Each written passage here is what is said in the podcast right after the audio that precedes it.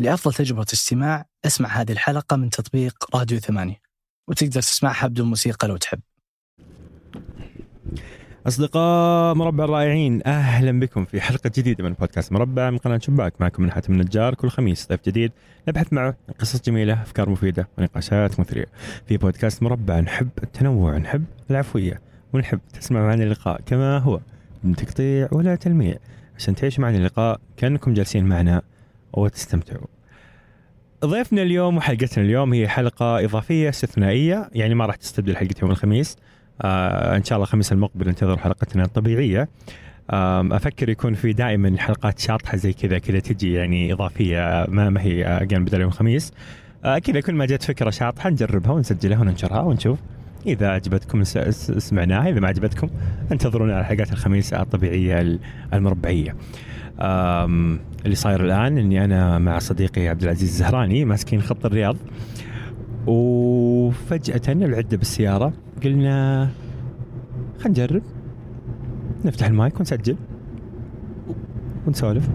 بعد القهوة العربية اللي صارت قبل شوي أتوقع الطاقة والمزاج يستدعي. والله ليش لا؟ الموضوع يستدعي بصراحة.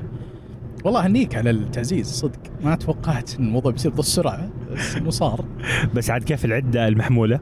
والله آه، شيء فاخر بصراحة. يعني بس عشان نصف الجماعة المشهد آه، في مجموعة من الأسلاك كأنها ثعابين حرفيا. الآن تمتد حول جير السيارة.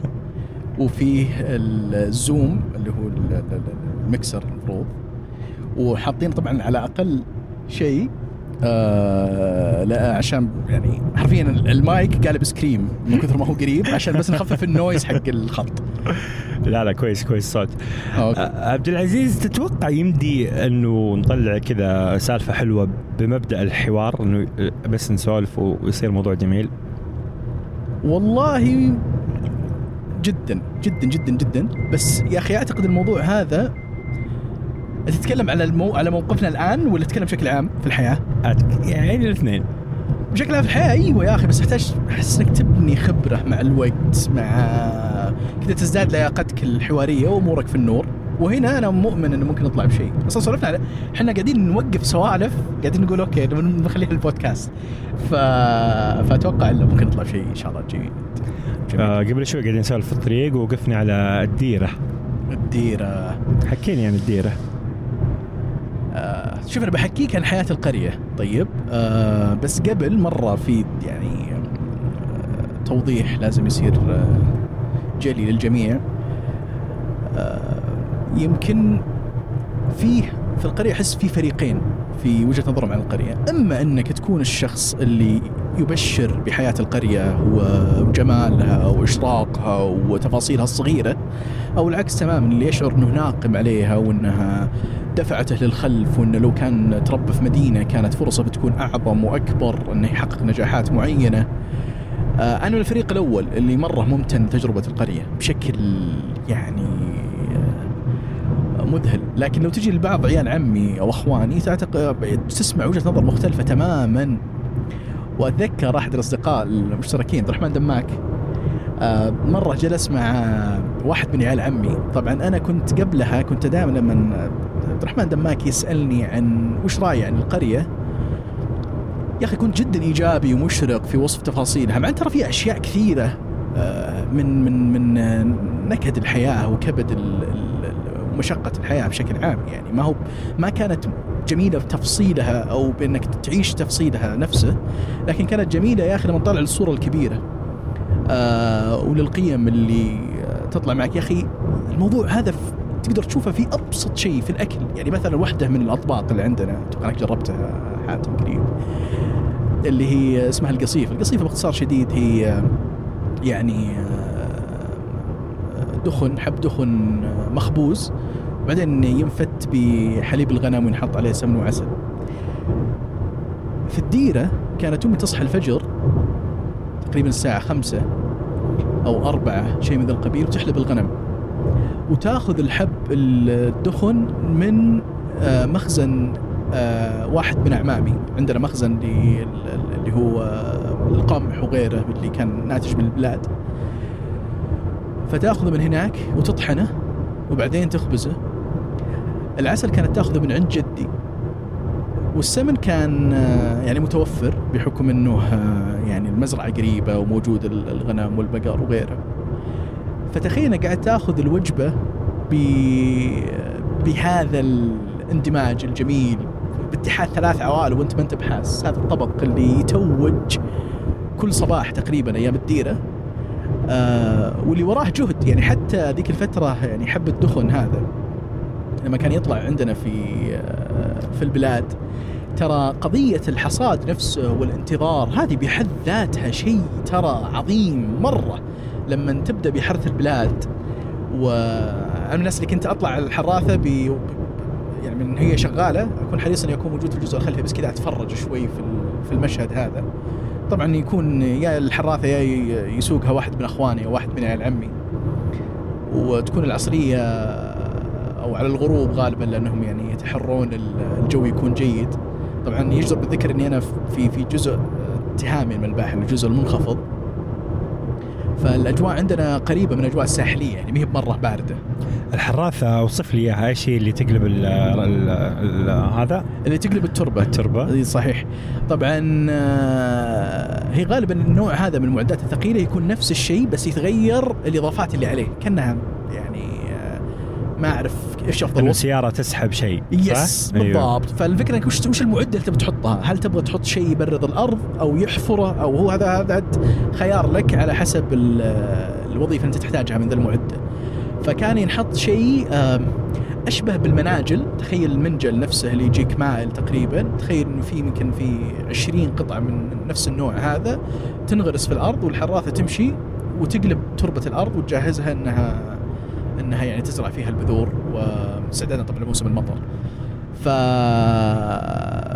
أبى أرجع شوي بس عشان ما أستطرد كثير في تجربة القرية، فالفكرة إن مثل ما ذكرت لك القرية فيها فريقين في الناظرين لها، إما إنك تكون الشخص اللي يبشر بحياتها وينظر لها بشكل إيجابي، أو إنك تكون الشخص اللي تعتقد إنها وقفت طموحك وقللت فرصك وكانت يعني آه، نكتة سوداء في كذا تاريخك.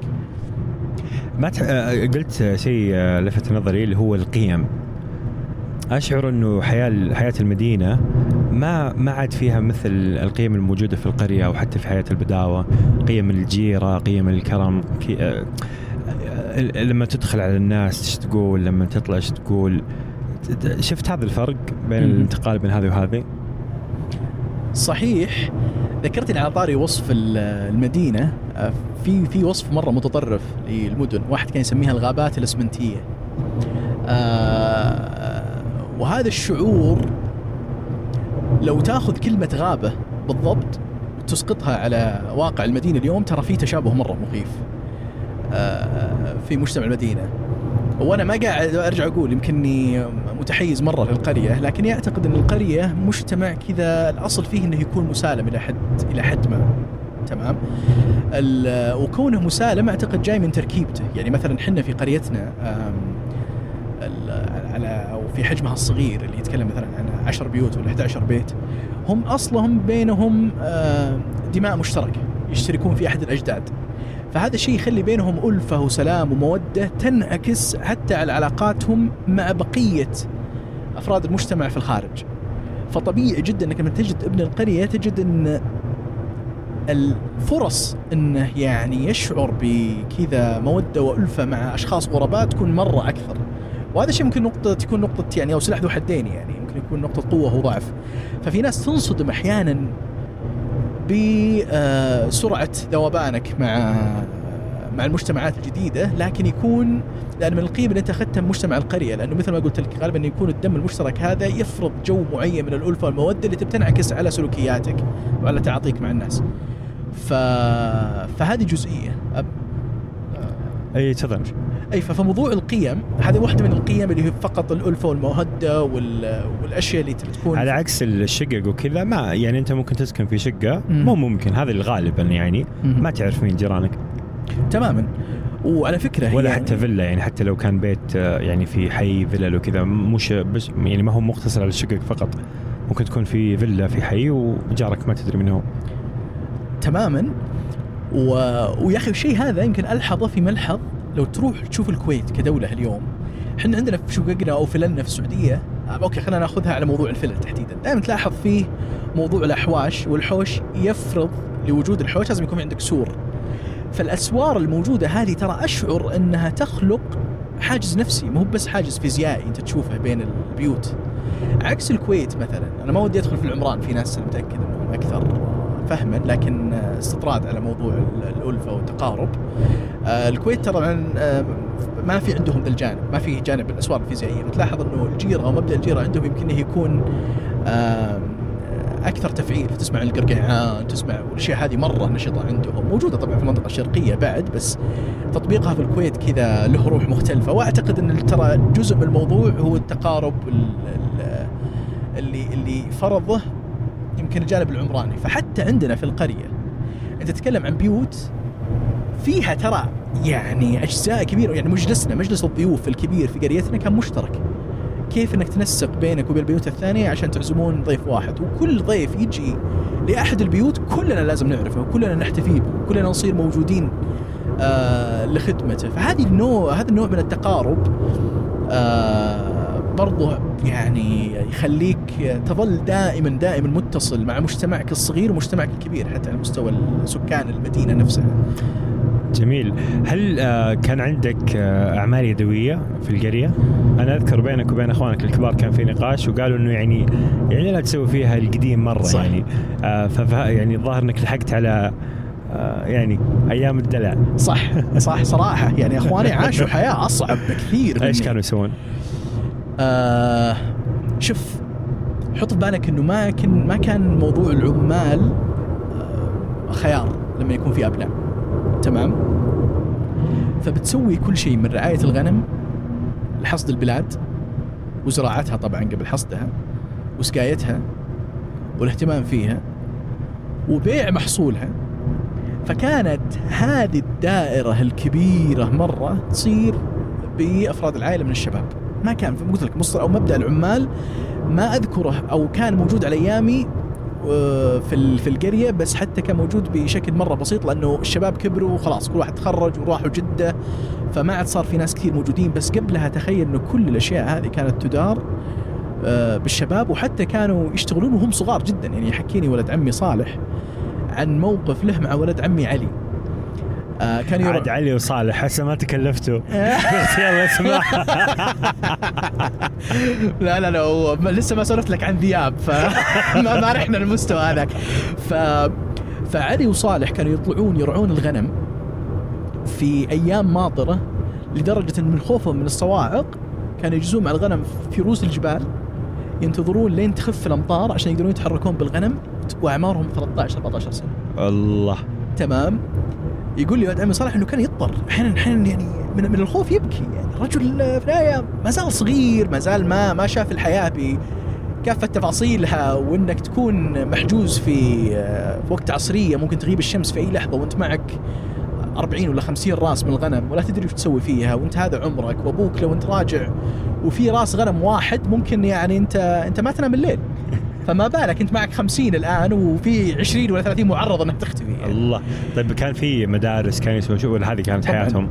لا كان في مدارس ذيك الفترة آه طبعا أنا الوالد عندي الله يطول في عمره يمكن الآن هو في بداية السبعين هو درس ترى في عند الكتاب يحكينا من القصص اللي كانت تصير له على طاري بس الدراسة دام إحنا استطرد جدي سالم رحمة الله عليه أبو الوالد آه كان مرة حريص على موضوع الدراسة وكان دائما لما يروح المسجد ويرى الناس اللي يقرون ويكتبون يشعر لهم وقار وهيبة معينة وكان حريص مرة على أبناء أنهم آه، يعني يدرسون. فكان عمي عبد الرحمن أكبر اعمامي رحمة الله عليه.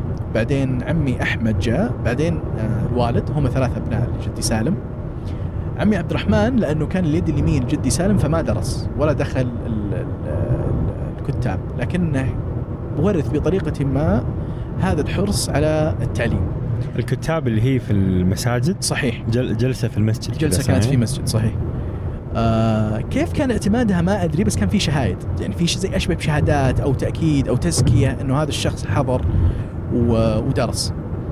الوالد كان يقول لما كان يروح طبعا الكتاب كان جدا بعيد عن قريتنا فكان لما يروح كان معهم آه غتر أو اشمغه آه كانوا يغمسونها في الطريق كان في مشارب للإبل. يغمسونها بمشارب الإبل عشان في الطريق يمتصون الموية هذه عشان بس يقدر يكمل مشي. الله. لك كل أن يوم. تتخيل. يس كل يوم. الله ف يقول هذا هذه سواتنا في الروح وفي الرجعه فلك أن تتخيل التعب المش طبيعي ذيك الفترة عشان الواحد يتعلم. طيب أنت على أيامك؟ على أيامي كيف كيف تغير الوضع؟ آه أنا اللي هو على ايامك كم يعني ال على- 95 96 كذا؟ بالضبط. أنا أنا واعي يمكن ب اللي أذكره كويكي 98 الأوقات هذه. طبعا ما كان عندنا كهرباء آه عامه اللي هي الكهرباء ال 24 ساعة شغالة. فكان الوضع مواطير. في بداية الأمر وهذا شيء أنا ما لحقت عليه كانت مواطير خاصة. كان الوالد طبعا معلم وكذلك عمي. فكان المدخول حقهم مقارنة بالموجود ذيك الفترة في الديرة يعتبر عالي نسبيا فكانوا يقدرون يشترون آه، مواطير كهرباء تعبيها بنزين أو ديزل وتولد ال- ال- الكهرباء. آه، لكن كانت أوقات جدا قليلة في اليوم. آه، وأتذكر ال ال يعني على موضوع ال- ال- الكهرباء إنهم كانوا يخططون للفعاليات بناء على كم الوقت اللي بيكون متوفر في ال- في الكهرباء اليوم. وش الشيء اللي لازم يسوونه قبل الكهرباء تنطفي أو تشتغل؟ كان كان مأساة موضوع إنك حياتك تكون محدودة بعدد معين من الساعات اللي الكهرباء تكون متوفرة فيها. الوقت اللي أنا لحقت فيه على الكهرباء جاء أحد الموجودين عندنا في الديرة من رؤوس الأموال اشترى ماطور جدا كبير وصار يغذي مجموعة من القرى باشتراك شهري. آه وكان اللي شغال في الماطور هذا شخص من خيرة ال- ال- الأخوان الباكستانيين اسمه محمد صديق. وكان صديق للعائلة لدرجة أنه آه، كان له بيت عندنا في القرية. وزوجته آه، زبيدة كانت هذا تسوي وزير وزير الكهرباء هذا. وزير الكهرباء حرفيا. وكان من المشاهد الجميلة يمكن نطلع معه في صندوق السيارة عشان نروح نشغل الموتور ونرجع. يا إلهي على المشوار اللي أنت تشعر إنك ملكت ال- العالم فيه. ف كانت الكهرباء تشتغل تقريبا ذيك الفترة يمكن 12 ساعة بس كانت موزعة. فأذكر فيما أذكر آه، كان لها جدول في في نهاية الأسبوع اللي هو كان نهاية الأسبوع ذيك الفترة خميس وجمعة. فلها جدول بحيث إنها تشتغل الصبح تنطفي يمكن فترة آه، الساعة 2 للساعة 3 أو 4 آه، أو حتى لين 5 يعني. وبعدين ترجع تشتغل مع صلاة المغرب. وت- وتنطفي مع الفجر وهكذا يعني آه، دواليك فكانت يا أخي آه، يعني جد جد تجربة كذا غريبة. لأنه في نهاية المطاف يعني أنا أذكر من الأشياء اللي أذكرها كانت سبيستون كانت تبث على قناة البحرين. معليش على الشطح بس. millennials مواليد التسعينات شكوى الله كان داي الشجاع يبدأ الساعة أربعة ظهر ويخلص 4 45 كانت دائما تنتهي الحلقة أو تنطفي الكهرباء قبل لا تكمل الحلقة. كان دائما هذا الموضوع يصير. والله مشكلة والله مشكلة بصراحة. ف... ف... ف... فتقعد تتخيل وش الأحداث اللي صارت قبل لا يعطيك ال- اللي هو ملخص الحلقة. وش اللي صار الحلقة اللي قبل يعني. طيب هل هل كانت يعني إيش كان في فرق البيوت إنه يكون جاهز إنك تعيش بدون الحين طبعا إحنا ما نتخيل ساعة تمر بدون كهرباء. آه، هل كان في مكيفات نظام تكييف مختلف؟ يعني في الوقت اللي ما في كهرباء قديش كانت الحياة تتعطل ولا ما فرق؟ والله لا أخفيك إن الحياة تبدأ بعض الأحيان. مو بس يعني ابدا ما تتعطل. يعني العصرية أصلا تكون فترة كل واحد يروح يشيك ال- ال- ال- الغنم عنده الإبل ولا البقر. آه فكل واحد خلاص يعني ينطلق كذا في في جانب. حنا الولد الصغار أذكر كان عندنا نظام اقتصادي صغير. كنا مسوين أشبه بكذا أسواق صغيرة. نروح عند مجلس عندنا حجري. إن شاء الله يوم من الأيام تزورنا اوريك إياه. آه، المجلس هذا حوله آه، احجار ملسة جميلة. الأحجار هذه كان كل واحد منا يسوي محل صغير ومسوين سوق. السوق هذا العملة فيه يا طويل العمر ورق الدفاتر أيوه. أوكي. السوق هذا كان فيه بقول لك وش بالعادة الوظائف اللي تكون موجودة. هذا كلكم كلكم أطفال كلنا مع اطفال بعض. أطفال حرفيا. يعني نتكلم مدير. أكبر واحد وقتها يمكن عمره 15 سنة. أو الله 14 وطبعا أنا وقتها بديت ال- الفعاليات هذه لأنه كان عمري ستة. أنا كنت أو سبعة. ف فكنت جونيور يعني مقارنة بال- بالموجودين ذيك الفترة. فكنت دائما تلاقيني أشتغل في أحد المحلات اللي المفروض السوق- يعني اللي اللي هي هذا السوق. إيش صار فيه؟ السوق هذا نتخيل إن إحنا في سوق حقيقي. فتجي مثلا يجون آه، بنات عمي صغار يسوون مخبز. المخبز هذا عبارة عن طين حرفيا بأشكال معينة. فيظبطون ال- ال- الطين هذا ويجمدونه بطريقة مرة جميلة وتكون أشكال ومنوعة وأحجام كذا مختلفة. و... ونقاشات اللي قاعدة تصير والله لو تسمع يا حاتم تشعر إنك في سوق حقيقي بينما كل الأشياء اللي موجودة غير حقيقية. واحدة من الأسواق اللي الين دحين أو من الدكاكين اللي كنت أعتبرها كذا مرة خلاقة. أحد ال- آه، الأشخاص في القرية كان يروح للأجهزة الكهربائية المكسورة يطلع ال motherboard حقها اللي لونه أخضر يجيك وعليه capacitors فأشكالها جميلة. يروح يكسرها ويحطها على ال stand. فتروح تأخذ منه الشيء هذا على حسب الجهاز هل هو بلاي ستيشن هل كمبيوتر عائلة. وكلها أشياء خربانة يعني بس شكلها جميل ك motherboards طب هو كان يبيع على أساس انها هي إيش؟ على أساس انها ما أدري شكل جمالي فنية. قطعة فنية شيء من. القبيل طيب آه، وتشتري ب- بورق الدفاتر؟ بورق الدفاتر طبعا تقصه بطريقة معينة وله حجم معين لو قصيته بطريقة ما حد حيقبل منك طب العمله هذه. وهي عملة واحدة يعني ولا هي عملة واحدة اي دفتر ابو 40 أبو 50 مرزة ما تفرق أهم شيء إنك قصها صح آه. طيب قصة مستطيلة زي كذا بطريقة معينة المفروض تكون قصها بشكل آه، وبزاوية معينة طب حلو في عامل الندرة يعني في. عمله عملة حقيقية يعني. في عملة حقيقية بس في أشياء كانت يا أخي يعني حمقاء وما لها تفسير. يعني بعطيك واحدة واحد من عيال عمي فتح محل. أنا أنا مرة قاعد آخذ الموضوع بجدية الحين السوق الافتراضي هذا. يجمع علب البيبسي والمرندا وال وال whatever الأشياء ال soft drinks هذه ويجمعها وهي فاضية بس يشوف العلب اللي تكون معلش وش قلت؟ soft drinks soft drinks الله يرحم جدك. الله يرحمه رحمة الله يا ولد. سنة. والله العظيم كبرنا مشكلة وعشنا. والله عشنا فعلا. أنا المشكلة مشكلة- drinks. آه، لا. يا قلبي. الله يرحم جدك اللي كان هذه تأثيرات الغابات الاسمنتيه الله يرحم. جدك اللي كان يحلب ال- ال- الناقة. والله يا حبيبي بيده. والله بالشوزن كان ويشربك. كان يا حبيبي بال- بالشوزن أنا وياك الحين. drinks يقول. soft drinks. هذه الحلقة لازم ما توصل للوالد والله ضروري. ضروري ما توصل إيش للوالد. تسوي لو في ال soft drinks؟ يا طويل العمر ياخذ العلب حقت ال soft drinks. جميل. ويحطها. والله العظيم اتذكرها دحين يحطها في كرتون.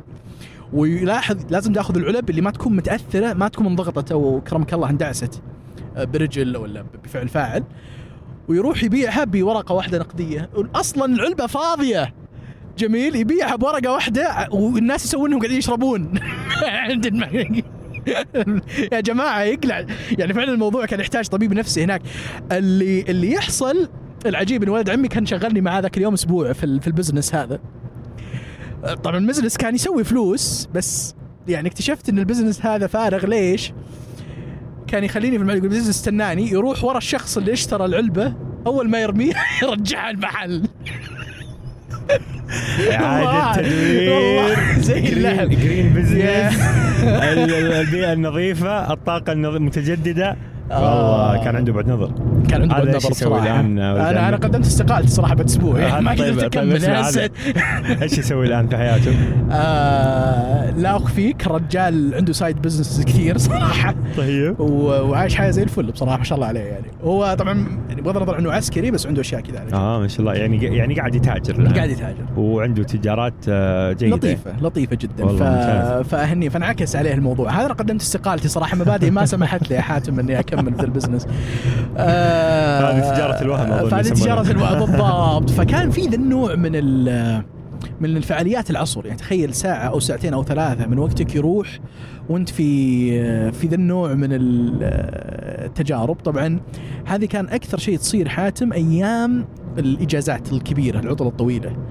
آه، أيام المدارس غالبا ما يكون عندك وقت لانك تكون راجع وتعبان العصرية والعصرية شباب عندنا يلعبون يا كورة أو شيء من ذا القبيل آه، فكان في فعاليات معينة. أنا بالنسبة لي كنت صراحة ذيك الفترة واحد من أخواني كان جدا مجنون في في ال في ال video games وكان مرة صراحة محزن وضعه ما ودي أسولف عنه مرة مثير للشفقة الرجل. يعني كان يروح يشتري المجلات حقت الألعاب حقت ال- الكمبيوتر. وكذا حرفيا يكدسها في كل مرة يروح فيها جدة يكدس المجلات وحرفيا ما في إلا بلاي ستيشن 1 وسيجا أفتكر كان عنده. ولا كان يعني قادر إنه يتعرف على وش اللي جالس يصير. كان معزول عن العالم لين يروح جدة. يشتري مجلات كلها اللي فاتته يرجعها. فكنت جالس أقرأ فيها كثير ذيك الفترة. ف آه، هي وأي كتب كانت تطيح في يدي كانت هذه فترة العصرية صراحة. آه، فافتكر حتى الشيء هذا أثر علي شوي في فترة من الفترات. كنت مرة مهووس بال بالألعاب حقت يعني البلاي ستيشن. لين دخلت الجامعة طبعا وبعدين سحبت على الموضوع هذا تماما. الأعياد كيف كانت عندكم؟ أوه. يا أخي الأعياد أول مشهد لما أتذكر عيد أيام الديرة أتذكر لما كانوا يطلعون الحريم في القرية ويكنسون الصافح، الصافح اللي هي الأسياب اللي هي أصلا الأصل إنها ترابية بس كانوا يطلعون ينظفونها. تخيل إن إن القرية تصير فراش كذا من ال- الرملة النظيفة جدا اللي ما ينظفونها من من إيش حصى يعني من ولا حصى؟ من أي شيء يكون مرمي فيها ترجع كأنها طبعا في في آه، وصف لي البيوت كيف؟ البيوت يا طويل العمر هي آه، كانت بيوت شعبية حنا قريتنا بنيت أصلا على بعض من ثكنات الأتراك اللي تركوها أيام حربهم آه، أو حروبهم في المنطقة. كانوا الوالد وجدي وعمامي ساكنين في منطقة أخرى يسمونها كانت عبارة عن حصون آه، حجرية آه، تماما اسمها فرعة الحصبة. بعدين انتقلوا لما طلعوا الأتراك من الباحة يعني أخذوا الثكنات حقتهم وبنوا حولها بيوتنا الجديدة اللي هي عبارة عن بيوت اسمنتية بس إنها شعبية من فوق سقفها كلها خشب. آه، لكن كان في عندنا تقريبا ثلاث دور آه، يسمينه اسم يعني يطلق عليها دارة الترك عندنا. آه، بنيت عليها القرية أو أساساتها ولين الحين واقفه الدور هذه و- وزي الفل شوف كم عمرها الآن يعني طيب هل أعرف. في أرصفة شوارع ولا كيف لا، لا، أبداً. الطريق؟ ابدا الطريق يا طويل العمر معبد آه طريق ترابي مليان حصى يجي أكثر من فتره الثانية لما تكثر الحصى وتطلع من مشي السيارات يرجع بس يمر عليها يمر عليها فقط آه جميل طيب ففي العيد أول شيء النساء يطلعون. ينظفون كل اسياب وطرقات القرية إيش كان لبسهم؟ هل كان كذا في لبس آه، معين مخصص ملون؟ آه الصدق لا بس كان إحنا يمكن يسمونها الدراعات دحين بس يكون في ألوان ال- اللي تكون غالبا سوداء وعليها آه زي القيافة الذهبية آه وتكون فيها ألوان معينة تذكر الأحمر الوردي الأخضر كانت هذه يمكن الأشياء اللي آه تلبس في ذيك الفترة. جميل طيب فصباح العيد آه، تنظف الطرقات. تنظف طرقات والصبح الصبح نتكلم على الفجر. هيا هيا هيا طيب. ففعلا هذا اللي يصير في صباح ال- العيد. وبعدها يا طويل العمر تبدأ خلاص الفعاليات. تلاقي عندنا ترى يعني حتى بعض الحريم آه، يعني يذبحون ويصلخون الذبائح طبعا عندنا إحنا في عيد الأضحى فهذا الشيء يمكن قاعد أتذكره الحين. آه بعد ما تصلخ وتذبح خلاص يصير المجلس الكبير هو مكان اجتماع كل سكان القرية. طبعا من الأشياء اللي كانت آه تصير إنه كل أحد يشارك بجزء من آه من من ذبيحته. آه فكان أسهل جزء يشارك في القرية بعض الأحيان اللي هو الراس راس الذبيحة لأنه ما يكون مرة مرغوب لكن هذا الشخص الواحد يقدر يعطيه إياه بعض الأحيان وهو مريح لأنه يبغى يلحق على إنه يعطي برضو أهل بيته افضل شيء. فتجي القدر يا حبيبي تلقى روس. مليانة قسم بالله مشهد مخيف صراحة. ف... فهذا يعني من الأشياء اللي كانت تصير أذكر في صباحات ال- العيد يعني. والله حماس. أول مرة تطلع من هل, هل قبل الجامعة هي أول مرة تطلع؟ كنت أروح آه، جدة كل عطلة. أنا أخوالي سكان من سكان جدة هم زهرين لكنهم من سكان جدة يعني. والنعم. ما عليك زود يا حبيب قلبي. ف... فمن سكان جدة. فكنا نروح في كل إجازة الوالدة تزور أهلها هناك آه و... ونرجع. فكانت هذه اللحظات الوحيدة اللي نحتك فيها بثقافه جدة يعني. بس أنا كنت أحب جدة كمدينة يعني. كانت بالنسبة لي يا أخي آه يعني إيش أقول لك؟ أشبه بالجنة يا رجل. آه يعني ولله المثل الأعلى. ففعلا لما تروح هناك وتشوف؟ لاس فيغاس يا رجل تجي وتحكي فنادق وأنوار وطرق و... تحكي عيال عمك اللي جالسين في الديرة كذا عيونهم تتلألأ وهو ينظر لك. عرفت اللي تجلس هناك؟ أنت شيخ الطريقة وهم المريدون وتجد كذا في إنصات آه، مخيف. لدرجة إني أذكر واحد من عيال عمي كان يبي يروح جدة. وكان يخطط كيف إنه يروح. يبغى يحط شنطة آه، ولد عمي في آه، في سيارته ويتخبى في الشنطة اللي هو في المنطقة في منطقة السيارة يعني الخلفية الله. بحيث إنه آه يعني يوصل جدة ويتفاجئ وي- خلاص يصير ولا يعني أخوه الكبير متفاجئ بالأمر الواقع إن أخوه عنده فخلاص بس هو أهم شيء يشوف جدة. فلك تتخيل كيف إنه جدة كانت يعني كذا ملاذ؟ هل بتح... هل كنت تشعر بالنسبة لعيال خ... خلانك. الزهارين اللي في جدة؟ إيه. أنك غريب عنهم وكذا يشعرونك إنك أنت جاي كذا من بعيد؟ ابدا ابدا بالعكس كان احتفاء مخيف يعني. آه لما تروح هناك يعني ما ي- ما يصير في يوم ما يكون في نشاط أو فعالية مع الصغار أو مع الكبار. آه بالعكس بالعكس وكانوا هم يحبون وحنا يعني نبادلهم نفس الموضوع هذا من التقدير والمحبة والحفاوه لما يجون الديرة. والعجيب حاتم إني لما كنت أسأل آه، يعني آه، ولد خالتي محمد ولد خالي أحمد كلنا في عمر واحد آه، كانوا يقولون يا طويل العمر إن بالنسبة لهم ودهم يعيشون في القرية. وأنا بالنسبة لي ودي أعيش في المدينة. يعني أنا ما أدري هل أعتقد يا أخي إنه طبيعي كل أحد يبحث عن ما ينقصه يعني. ما يعني ينقص. بالضبط بالضبط بالضبط. هذا هذا التفسير. فكان لا كان في حفاوة صراحة عجيبة. بس كانت جميل. جدة زي ما قلت لك يعني بوابة كذا إلى المستقبل آه، بشكل مخيف. متى كان أول مرة يعني تخرج خروج كامل إنك تعيش حياة كاملة خارج القرية؟ الجامعة؟ آه، في الجامعة. الجامعة أوف كانت نقلة على البترول. على طول صح؟ على البترول آه دقيقة كيف قبلت في البترول على طول؟ شوف أنا قدمت على جامعتين صراحة فقط قدمت على الملك عبد العزيز وانقبلت فيها طب آه أنا شوي كنت دافور في المدرسة إي. لأنه دائما أحس عيال القريه كذا عندهم مشكلة في القبول يحسون آه، إنهم مظلومين ودرجات النسب والقدرات التحصيل وكذا آه فهل هو من. جد ولا أنت دافور استثنائي شوي؟ آه صدق لا يعني في ناس آه، يعني عادي قاعدين يجيبون درجات ممتازة وأمورهم ماشية. ال- اللي اللي يخلي مجتمع القرية يعني في عدد أقل من الدوافير خلينا نقول اللي هو ترى أسلوب الحياة اللي يصير هناك. لأن اعتماد الآباء على أبنائهم أبنائهم ترى كان لا يزال على وقتي مرة ضخم. فيجيك الابن يعني أبوه قاعد يكرف العصرية لين الساعة 7 ولا 8 في الليل مع الغنم والإبل وغيره. فطبيعي يا أخي انه ما يكون هذا ما تكون هذه أولويته يعني آه، في الحياة الدراسة. مع انه والله إني أتذكر حتى اليوم يا حاتم يعني أحد الأشخاص ما ودي أقول أذكر اسمه كان أحد زملائنا. الرجل هذا كان فيه من الذكاء والقدرة الذهنية آه، والتحليلية ما الله به عليم. بس كان يجلس آخر واحد وكل مواضيع يتكلم عنها مواضيع زاحفة. لكني لما أجلس معه وأسولف معه أشعر بذكائه في كل موضوع. رجل رجل فعلا كان يعني كذا موهبة فذة. لكن أضاعوني وايا فتى أضاعوا. يعني رجل ما كان للأسف ما كان مهيئ له الظروف المناسبة من ناحية عائلة. إنجليزي متى بدأت تتعلم؟ آه، في الجامعة. أوه يعني إلين ما بدأت تدرس البترول أنت ما تعرف إنجليزي ابدا؟ كان ضعيف. كان مرة ضعيف. بالضبط. آه وهذه من الأشياء اللي خلتني أتصل على الوالد في نهاية أول أسبوع أقول له ترى الملك عبد العزيز قبلوني هناك كيف الملك عبد العزيز؟ كيف كيف كان انتقالك البترول؟ لأنه أنت أول شيء طلعت من الديرة،. ثاني شيء بديت تدرس والجامعة ما هي سهلة، ثالث شيء إنجليزي، رابع شيء سكن طلاب. يعني كمية تغييرات مرة كبيرة، أتفق. آه كيف كان أول أسبوع؟ يا إلهي. والله يا حاتم قاعد أقول لك ذا الكلام قسم بالله يعني أشعر بالشفقة على عبد العزيز ذيك الفترة فهمت علي؟ فعلا.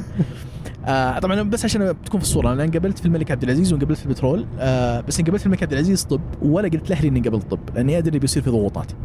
ضغوطات إنك تدخل. إني أدخل. أها. خصوصا إن الوالدة كانت يعني تغسل مخي خلال 12 سنة أثناء الدراسة إن عبد العزيز دكتور إن شاء الله تصير دكتور. ف يعني الموضوع هذا يمكن كان في البداية كذا جميل بعدين اكتشفت إنه لا ابدا هذا مو شيء اللي أبغى أسويه في حياتي يعني تبدأ تت- تتراءى لك الأشياء هذه في المتوسط في الثانوي. فقلت للوالد البترول وين ذحين أتذكر نظراته الغير مقتنعة لكن في نفس الوقت يعني هذا مستقبلك. فاتخذت قرار البترول أول ما جاني القبول آه بعد استخارة يا طويل العمر ورحت البترول ذيك الفترة ما كان في رحلات. أتذكر يوم وصلت ال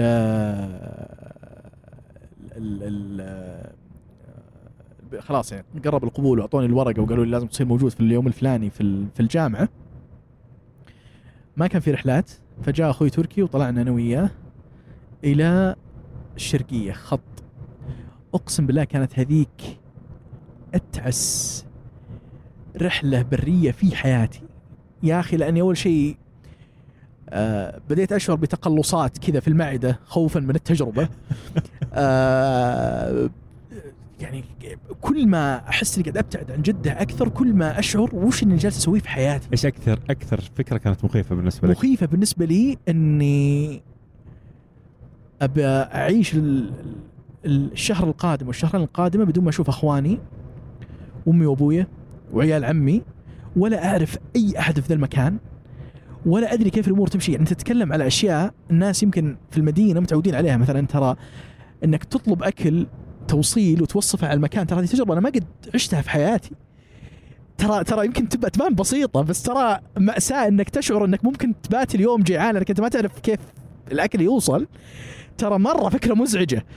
آه إني ما أعرف أحد إنها إنها يا أخي لهجة مختلفة إن آه صداقاتي آه، والناس اللي أعرفهم متعود عليهم واللي أشوفهم كل سنة كانت مجموعة من الأفكار المتراكمة المرعبة المخيفة اللي فعلا كنت أشعر يا أخي بوحدة بغربة بشكل كذا آه، طاغي.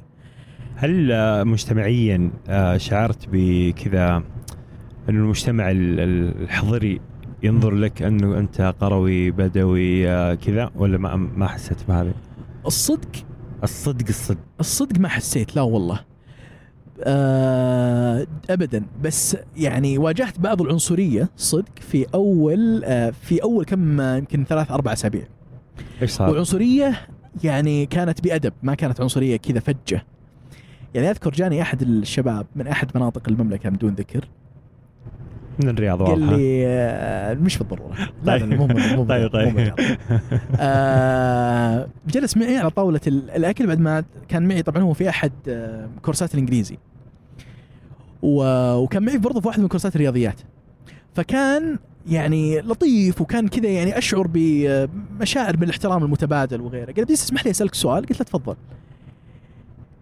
قال لي آه يا أخي دائما يقول يقولون عنكم يا الزهرين أنكم أغبياء بس ما أشوف الشيء هذا فيك. فوقتها عرفت يا حبيبي إن في يعني ستيريوتايبز ماشية مليون في يعني أو تكون في في في عندك تصور ذهني عند الأشخاص بس يمنعهم أحيانا الحياة من إنه يشارك وما يمون عليك ولا يدري كيف تتقبلها. لين يشعر بالأمان شوي ويبدأ يشارك كشيء. وتع- وأكثر من مرة أحد شارك معي ذا النوع من ال النكتة في من واحد. زهراني يا سلام. عليك. بعدين تشوف انها stereotypes بس إنه في نهاية المطاف أنت تسعى بعد إنك تكون جزء من تغيير ذا ال- الواقع المرير بصراحة. طيب هذه الستيريوتايبس أو الصور النمطية. تحس إنها يعني عادي نقبلها كذا كنكتة ولا تحس إنها لا لازم نكافحها لأنها يعني فيها كذا يعني أنا أنا أنا شوف للآخر. الصدق أنا أعتقد إنها مرة تفرق على حسب السياق. يعني ما يكون صديق لك وقريب ويكون هذا النكتة بينكم بالعكس أنا باخذها على إنها نكتة ولا أني باخذها بشكل شخصي. لكن إذا تقولها في سياق آه، غير مناسب لا طبعا أنا بتحسس منها. وبكون صريح بعد في في ردي على الموضوع هذا. لأنه يعني. ترى نص نكت الزهريين يقولونها الزهريين أصلا. جدا عشان كذا أقول لك هو مرة تفرق على حسب السياق يعني على حسب أيوه. سياق الموضوع. جميل. آه، طيب فرحت وشعرت بالوحدة. شعرت بالوحدة. أذكر أول أسبوع كان عندي مادة يسمونها الورشة ورك شوب اللي طلاب البترول يعرفون اللي تسوي فيها الصندوق أشغال يدوية. يا سلام صندوق عليك. الحديد. صندوق الحديد يا سلام أيوه. عليك. أذكر إني رحت أول محاضرة ولا فهمت ولا شيء وأذكر إني طلعت من المحاضرة هذيك العصر في لحظة غروب وراجع البيت مشي. أو السكن معذرة. آه سكن الطلاب. راجع وأنا كلي يأس وتحطم من موضوع المشاعر مثل ما قلت لك اللي تكالبت علي في شعور بإن ما في أخوان ما في أنيس أو ونيس شخص سولف معنا. كان معي رميت في الغرفة الله يذكره بالخير. آه لكن الرجل هذا دخل الجامعة كذا وانتكس المسكين. فابدا ما كان الموضوع هذا يساعد في إنك يعني تتماسك في ذيك الفترة. آه يعني تعلم آه تعلم الدخان بدأ يمشي مع أشخاص آه طبعا البترول فيها الصالح والطالح يعني بغض النظر عن عن القبول يعني. فكانت فترة مرة صعبة إنك تتماسك يا رجل. طبعا رميت آه، للي آه غ- للغير بتروليين. هو زميل السكن يعني زميل الغرفة. بالضبط.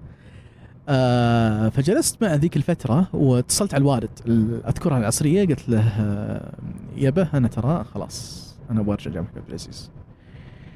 فجلس أسبوع أو أسبوعين وجاني إلى ال- ال- الجامعة آه والله أذكر اللقاء الأول أول ما شافني آه الوالد يعني يعني فيما فيما اذكر وحتى مع أخواني هو يعني شديد وفيه ال- ال- ال- القسوة اللي يعني يتطلبها الموقف بعض الأحيان لكن يوم شافني ذيك الفترة تأثر جدا. آه، يمكن عشان أول مرة نبعد عن بعض الفترة. آه، وفي نفس الوقت آه، شاف الجامعة كانت جدا كبيرة وأنا ذيك الفترة ما كان عندي سيارة فهو حس هو حس انها يمكن تقول له الجامعة صغيرة ويمدي الواحد يصل لها وفعلا من السكن كانت قريبة مباني التحضيرية فقط مش مو مباني الجبل اللي هي المنطقة الأكاديمية للمستوى الأعلى بدل لما تكمل في جامعة البترول بعد ما تعدي التحضيرية يعني. آه فاتخذ كذا مجموعة من القرارات طبعا رشاني لحظة. هو جاك جاك بالسيارة جاك خط لا لا جاني طيران يعني جاء مشوار أي خاص لهذا الموضوع الموضوع الله أي. آه جاني طيران. آه بعدين ذاك اليوم أفتكر آه جلس معي العصر طلعنا الراشد مول أذكر كويس. وتقهوينا سوا وقاعد يكلمني إنه يعني هذا يعني الحياة كذا. وأعطاني أكثر من نصيحة. ثم بعدين وديته ال- المكان اللي سكن فيه ذيك الفترة. ورشاني بمبلغ من المال. ما كان مرة كبير بس كان مرة كذا لطيف. هذا يسمونه ال- الكاش التثبيتي. كاش تثبيتي حرفيا هذا اللي صار. آه وقتها اكتشفت لاحقا بعد شهور انه سوى ثلاث أربع تحركات في الجامعة. راح كلم عميد شؤون طلاب. الله. وكلم شخص ثاني. الزبدة إن هذه الأشياء اللي سواها غيرت مسيرتي في الجامعة تماما. وبقول لك وش وش اللي صار دحين طبعا هو رجع الله يعطيه العافية طول في عمره. وأنا قررت خلاص إني بستمر في الجامعة آه، وأشوف وش ال... وش وش بيصير في نهاية المطاف. آه، طبعا عشان بس أضع ال- ال- المستمعين في السياق أنا ولدت بتشوه آه، خلقي في ال- ال- القدم. فهذا الشيء تأتى على عملية بتر وأنا عمري تقريبا خمس سنوات ونص. فمن عمري ست سنوات وأنا ألبس أطراف صناعية. فلما حتى رحت الشرقية واحدة من الأشياء اللي كانت مرة آه، مؤرقة وين بسوي الطرف الصناعي الجديد حقي. إن الوالد لما كلم عميد شؤون الطلاب كان في في الجامعة ذيك الفترة لجنة شؤون ذوي الاحتياجات الخاصة. وحرفيا كنت الوحيد اللي فيها. اكشلي كنت الوحيد في جامعه البترول ذيك الفترة اللي عنده إعاقة أو اللي يلبس طرف صناعي. فهذا الشيء خلاني محور الكون في فترة من الفترات فأعطوني في جامعة البترول. الحين لجنة كاملة ما عندها إلا أنت. حرفيا لو حطوني معهم. أنا بفاتك على ال آه بحكيك دحين على إني ما كنت أدري إن الحضور اللي جاني يجيب فلوس. آه. اتصلوا علي قالوا ترى في شيكات انت بتاخذ فلوسك ولا نلغيها؟ كفو أروح يا طول العمر و... طيب هو إيش إيش اللي إيش اللي سواه؟ أول شيء آه. راح للجنة هذه. راح لل- لعميد شؤون الطلاب. آه كلمه. بعدين راح لواحد اسمه الله يذكره بالخير اسمه سامي حمصاني. ترك جامعة البترول أتوقع تقاعد أو شيء. إي قريب ترى. آه الله يذكره بالخير. آه وهذا سامي هو اللي حطني في اللجنة وصارت اللجنة هذه وش يا عبد العزيز؟ الشيء اللي يخليك تمضي في الجامعة بشكل جيد. فأول شيء أعطوني إياه أعطوني غرفة مستقلة داخلها دورة مياه في جامعة البترول. اللي يعرف سكن جامعة البترول يعرف إنه الحمامات اكرمكم الله مشترك مشتركة. والغرف لازم يكون معك roommate الغرفة اللي أنا كنت فيها كانت مطلة على دانكن دونتس. كانت مطلة على مول الجامعة كانت مرة قريبة من مول لحظه دانكن السيارات. دونتس كان. موجود على أيامك؟ إي في الجامعة. آه إيه. ترى مول كان الجامعة المول موجود. كان موجود. آه. كان موجود في ثاني سنة كان ينبني لما دخلت في التحضيرية. أيوه أيوه أيوه. آه بعدين ثاني سنة بدأ يشتغل. أيام العز عاد. أيام العز. حلو. فاللي حصل المواقف قريبة عاد من هناك. المواقف قريبة جدا. آه حلو حلو حلو. اللي حصل إنه فلما أخذت الغرفة هذه آه، صار عندي يمكن في ترمين أو ثلاثة ترام برضو تسجيل مبكر فكنت أروح أختار الجدول اللي أبغاه وأنزل جدول طلاب البترول يعرفون إن هذه من النعم التي إي لأنه آه، صعب تنزل عند الدكتور الفلاني يا والفلاني سلام عليك. فكنت أنزل جدول تقريبا هذه هذا الجو الجميل عشته. وكان أو ثلاثة ستيكر في السيارة توقف في مكان. صحيح. إيه. صحيح. و... تحسب الناسي آه انت فاكر الموضوع طبعا طبعا طبعا. بالضبط. فكنت أفتح تقريبا جميع بوابات الجامعة يعني. ف يوقف في مواقف المدرسين والدكاترة وكذا يعني. فكانت هذيك من التجارب الجميلة. والصدق إني ممتن جدا لكل شخص في اللجنة ذيك الفترة. أذكر منهم وعلى رأسهم دكتور سلطان المحمدي. الله يذكره بالخير. آه، الرجل هذا ما أنسى يعني أفضاله بعد الله. ذيك الفترة. فكانت تجربة البترول كذا مليئة بس كانت بدايتها جدا مرة. آه، أذكر آه، قابلت أحد الأشخاص كان يقول لي وأنا في الترم الأول في التحضيريه يقول لي عبد العزيز والله تحب الجامعة في يوم من الأيام أكثر من بيتكم ودك تقعد فيه أكثر من بيتكم. وأنا بيني وبين نفسي أقول له يا أخي والله لو يصير اللي يصير وكل عبد العزيز اللي في الأكوان المتوازية مستحيل يحبون جامعة البترول لو إنهم دخلوها. مست... يستحيل إنهم يشتركون في ذا الموضوع. جلست تقريبا سنتين أو سنة ونص. بعدين فعلا صارت الجامعة أشبه ب مكان يعني أشبه بالمنزل صرت أفتقدها. يا رجل صارت غرفتي جدا عزيزة بالنسبة لي. صرت أجي قبل بداية الدراسة بيومين ثلاثة بس عشان أعيش اجوائي من جديد. والسبب هو الأشخاص اللي قابلتهم هناك. حقيقة ممتن لكل يوم ولحظة وثانيه ودقيقة في جامعة البترول على الأشخاص اللي تعرفت عليهم فيها. كانت آه، تجربة ملهمة. ولين ذحين كل أو جل صداقاتي آه، المستمرة والباقية والمتمددة بحول الله كانت آه، من جامعه البترول. فممتن جدا بالتجربة لكنها ابدا ما كانت هكذا كبداية. متى متى بدأ الموضوع الإنجليزي يصير سهل بالنسبة لك؟ أوه آه شوف أنا كان عندي رغبة مرة عارمة إني أتحدث اللغة الإنجليزية بشكل مرة ممتاز. طيب؟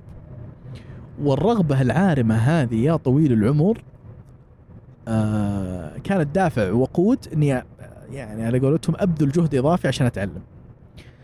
ف آه، بالرغم أني من أني درست ترى على يمكن ايدي آه، ناس شو أقول لك من آه، آه، بريطانيا من كانوا أغلبهم كلهم كذا من من من من ال UK سواء من آه، إيرلندا وغيره آه، فكان فكنت أتعلم منهم قد ما أقدر وكنت أروح لهم ال office hours وكنت أحاول إني حتى من ناحية آه، اللهجات إني أضبطها.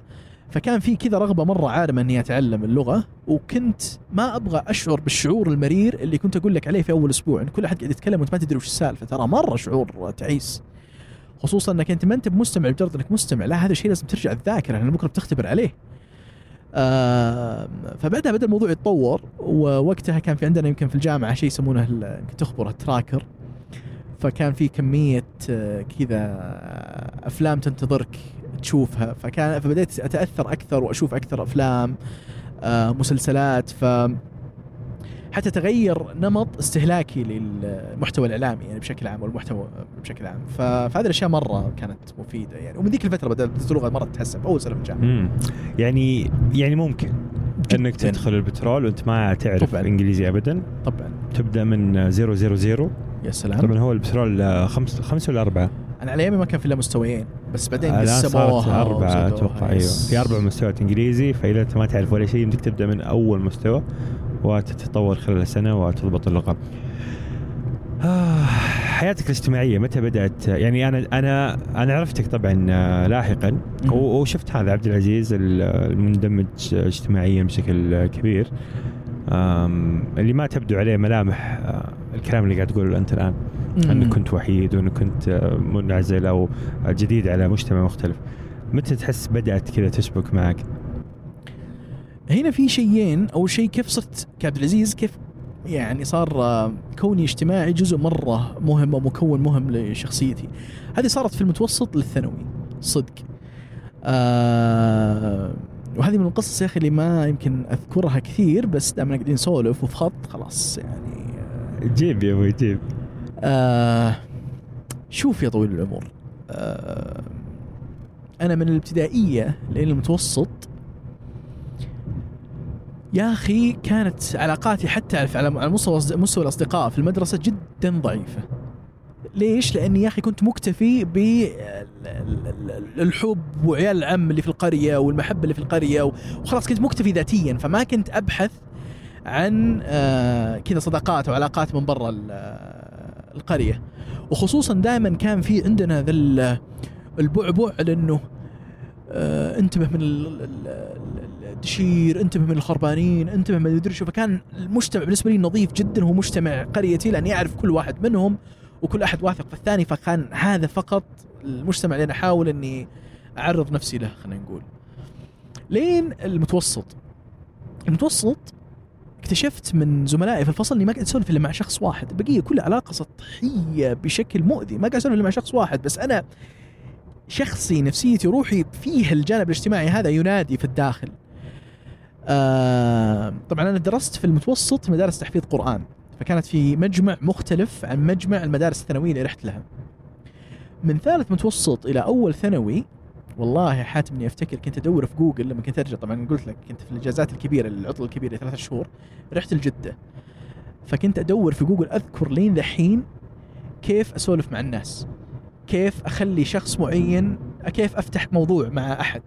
كيف أخلي الشخص معين يعني آه، يكون يكون بيننا ألفة؟ والله العظيم لو تشوف ال- الإكمال التلقائي في جوجل كان شيء مثير للشفقة. والله العظيم شيء مو طبيعي. وفعلا ذيك الفترة يا أخي بدأت أتعلم عن أشياء بسيطة يا أخي حتى أبسط شيء في السلام. كيف تسلم؟ كيف تضع كفك على كف الش- ال- ال- الشخص اللي اللي, قاعد تتسلم عليه بحيث إن هذا يضع مزيد من الألفة والمودة على أبسط شيء على كيف تنتقي كلماتك على كيف الأشياء هذه كأني كنت أدرسها دراسة وإنما الحلم بالتحلم يعني الواحد فعلا والعلم بالتعلم وقس على ذلك يعني. فالأشياء هذه في البداية لازم تمثلها في أو, تعيشها أو تبذل جهد في تنفيذها. خلينا خلينا نعيد صياغة النقطة. آه تبذل جهد في تنفيذها لين تصير جزء منك. فاذكر أذكر لما دخلت المجمع الجديد بديت أطبق لأنه طبعا الان عندك مجموعة من الزملاء الجدد اللي ما يعرفونك قبل. أنت جو معك ناس من مدرستك القديمة بس كانوا قليلين يمكن ثمانية اللي جو معي أو أو ست أشخاص بس. وأنت تتكلم على 40 و50 طالب كلهم جدد. فبديت أطبق كل شيء قريته في ذيك الإجازة على علاقاتي معهم. وانقلبت حياتي في فترة الثانوي 180 درجة. بشكل آه يعني آه يعني بشكل يعني مذهل. أذكر واحد من أكبر الدشير عندنا في- كان في المدرسة. from nowhere في يوم معلش بقاطعك. دشير إيش يعني لما تقول دشير إيش تقصد إيش يسوي يعني؟ ما ودي أتكلم تقول؟ عن الموضوع هذا بالتفصيل. طيب خلاص وأتوقع. أكون ما ودي أقول آه يعني يعني يتعدى عليه مجموعة من الأشياء فبتركها الخيال اللي يستمع اي هذا السوء. آه مرة جاء عندي قال بقول لك شيء. قلت له قول. قال لي والله إني أحترمك أكثر من المدرسين عندنا. والله لأنه داشر قليل ادب والله العظيم. المعلم والله العظيم. يوم قال ذي الجملة يعني حسيت إن كل الأشياء اللي طبقت ذيك الفترة واللي جزء منها ترى كبير عايش معي لين اليوم آه اتى اكله يعني. فهذا على موضوع متى بدا التحول الاجتماعي في حياتي بشكل عام. لكنه آه في الجامعة كان في آه في صيف 2012 لما تعرفت على أخ عزيز عزيز جدا أنت قابلته الأسبوع الماضي عبد الرحمن الدواي. عبد الرحمن آه ما عليك زود بالنيابة عنه. أعتقد عندي أعتقد عندي القدرة إني أقول إي، الجملة. تمون-. تمون. امون جدا. أنا أقول لك بالني- بالنيابة عنه إنك تمون. اسلم اسلم. آه هذه 2012 كان السنة رقم كم في الجامعة؟ السنة يا طويل العمر. خلاص كانت تقريبا السنة اللي بطلع بعدها للجبل. يعني خلاص آه اللي هو ثاني سنة. الصيف، إي، بالضبط. حلو. ف... فلما تعرفت على عبد الرحمن وهذا برضه يمكن من ال دائما أقول عبد الرحمن أقول عبد الرحمن أتوقع أنك دعوة الله المستجابة.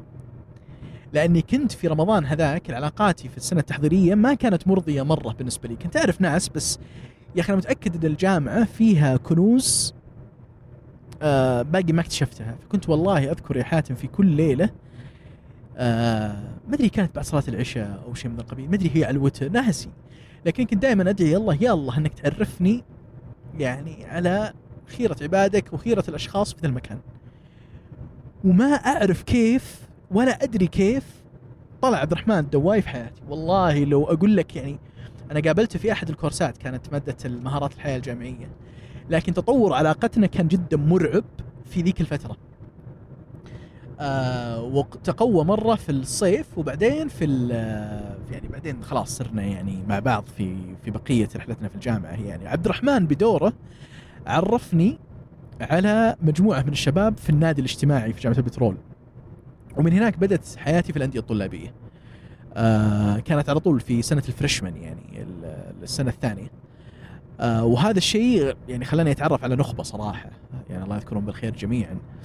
ومن هناك بدأت علاقاتي تتوسع وبديت أشعر إني الروح الروح اللي كنت أبحث عنها من ناحية اجتماعية بدأت تعود. آه وصار في نشاطات وصار صار جو الجامعة مختلف تماما عن السابق عبد الرحمن هل أنت هل طبقت عليه اللي تعلمته هل بادرت؟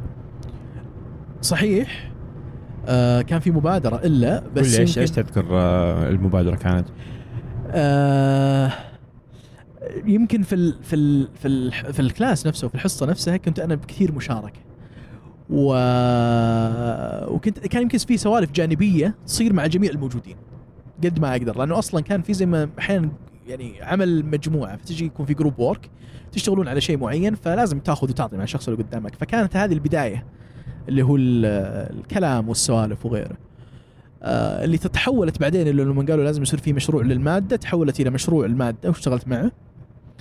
آه ومن هناك قويت صار يروح ويجي ويصير بيننا روحات وجيات كثير يعني لما كنت يعني تتواصل معه وتعامل هل كان في بالك إنه هذا الشخص أحس إنه جيد أبغى نصير أصدقاء؟ ولا جت كذا عفوية؟ جت عفوية ولا نص صراحة نص؟ آه، يمكن نص ونص بس كانت العفوية تغلب عليها مرة تغلب عليها آه فهذا هو عبد الرحمن ذيك الفترة يعني كان جاي وعليه سمت ال- ال- المطوع عاد من دايماً من أحرص. نجد من نجد عبد الرحمن. هاي من نجد. حلو. ف... فكنت أحرص دائما إنه أوف okay ما في أغاني خلينا نشغل اناشيد okay ما في أفلام. بس يعني it turned out إنه أول طلعت بحرين كانت مع عبد الرحمن ورحنا السينما حرفيا. ف... ف... فابدا الشكل ما كان يعني آه، هو ال- هو الحكم يعني. آه، بس السينما. yes بس السينما. والله أؤكد لك. والله العظيم إني أحيانا يعني أقول الحمد لله فعلا على الناس اللي تعرفت عليهم. آه والله اخيار والله اكتشفت انهم اخيار بس السينما. بس السينما حرفيا. وكوكوز مطعم جامد ما ادري كوكيز اسمه؟ كوكوز. كوكوز. ما قد رحته. ما- أذكر. قسم بالله تشد له الرحال. آه يلا الشباب اللي يسمعونا ودهم يروحون البترول. أصدقائنا في البحرين لسه ما فتحوا الجسر إن شاء الله يفتحون قريب. هذا هو. بس الشباب اللي بيروحون جماعة كوكوز عندهم تندوري. والله العظيم تشد له الرحال طبق أسطورة. آه وعندي نظريات يعني ليش هو أسطورة ليش ليش هو أسطورة؟ ترى هذا أكثر وقت مناسب إنك تقول نظريه نظريات ما منها أي فائده آه، هذا هو. أنا ما أعرف بس أنا أنا بديت أحس إنه يمكن يكون في ممنوعات في في الخلطة حقته بصراحة بس إنه مرة- أقول خلنا. السينما إيش رأيك؟ تفضل تفضل تفضل يعني إذا تاكلها انت ما تدري فإن شاء الله لا الأمور في النور أفتى أفتى من سماحتك لا لا أستغفر الله معاذ الله معاذ الله. أسلم. فصرت آه، انخرطت في النسيج الاجتماعي. صحيح. آه وقتها دخلت التخصص. والتخصص كان نقطة تحول بعد آه ثاني أنا ما أدري ليش أحس أن الجامعة كانت محور الحياة. لا هي مو محور الحياة يعني بس بما أن إحنا نسولف ذا التدرج وما يعني عندنا شيء تجربة يعني. محورية. آم، أو دخ- مرحلة مرحلة هي مرحلة. مرحلة مهمة بصراحة. دخلت طبعا ثالث سنة. ودخلت فيها مواد التخصص وتعرفت فيها على مجموعة من خيرة الشباب كذلك. ومنها ترى من هناك عرفت أسامة نجار آه، أخوك الفاضل. ف آه، طبعا أسامة من آه، يعني يعني طبعا قدم لي الاعتراف هذا بعدين. يقول لي ترى كان دائما أشوفك في ال lab ونفسي أتعرف عليك بس أحسك إنك شايف نفسك شوي. قلت okay. والله. يا أسامة ليش يا يا أسامة اسامه يا حركات ال- البنات هذه يا أسامة. ف... فتعرفت عليه لما سوى تخبر لما سوى المشروب حقه هذا ال shake نجار شيك اللي سواه في مبلغ 24 فاكر؟ والله إني مرة قديم سوى نجار شيك وعزمنا عليه يا عمي. ترى أوريو وايس كريم ولما نمز وضحك عليكم ومن الأخير يا حبيبي كلها أشياء منتجة اوريدي بس ترى الفكرة بالمقادير يعني إيه، كم تحط نعم. يعني وكان يبيعه صح؟ فكان ولا كان- لا كان يبيع أوه، لا ما ويلزق ينزل. بالسعر يعني ما شيء. مو طبيعي ف فهذا هو فكانت فهذيك الفترة تعرفت فيها على كثير من شباب ال- ال- الجامعة آه، أو تخصص معذرة. إيش اللي خلاك قويت علاقتنا في صدقا في يا أخي أكثر من شيء آه في الناس اللي كنت متأثر فيهم كانوا دائما آه اللي متأثر فيهم بشكل عام اللي أشعر يا أخي هذا شخص مذهل كانوا يتقاطعون انه خلفيتهم دائما تكون تقنية. تمام؟ أذكر منهم يعني بالاسم عبد الرحمن طربزوني آه بالاسم آه يعني أتكلم بشكل عام عالميا بيل جيتس ستيف جوبز هذول الناس يا أخي كانوا كنت أشعر أنهم يا أخي هذول الناس اللي يحتاجهم العالم. آه وهذول الناس اللي قاعدين يقدمون قيمة هذول الناس اللي فارضين أنفسهم بمنتج. يا أخي أنت ما أنت مجبور تشتريه؟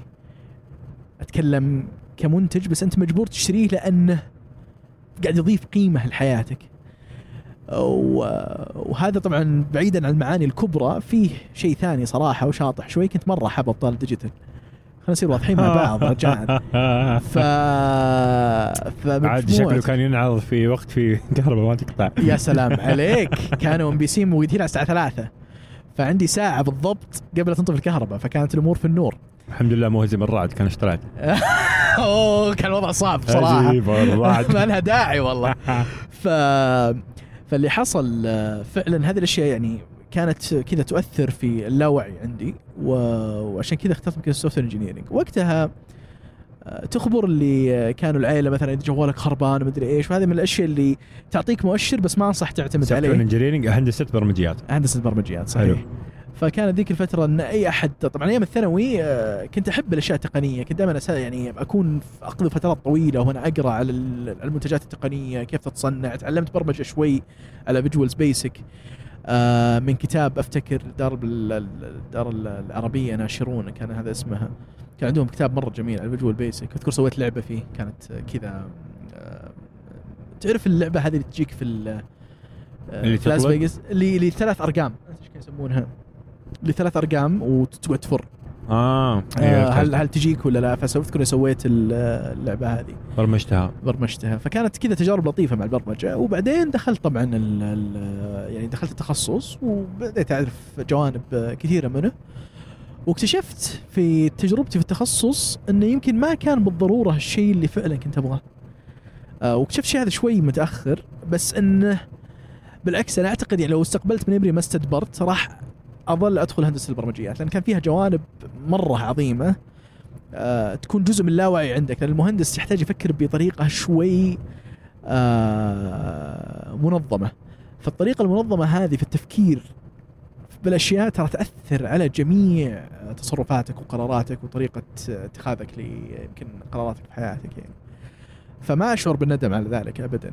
وبالعكس يعني فهم اليوم لأي منتج تقني بالرغم من أن أنا الآن أعمل يمكن على تركيز آه، على أشياء إدارية أكثر لكن كثير منها يتقاطع مع الجانب التقني. فدائما يكون لك رأي يكون لك آه، خلينا نقول آه، وجهة نظر بحكم الأشياء اللي أنت درستها. بس إني ما أعمل فيها اليوم حقيقة يعني.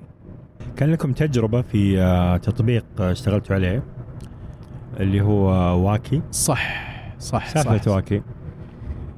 التجربة يا طول العمر مرة جاني أسامة لما قلت لك ضبطت علاقتنا بعد الشيك. نجار شيك حق الأوريو وغيره.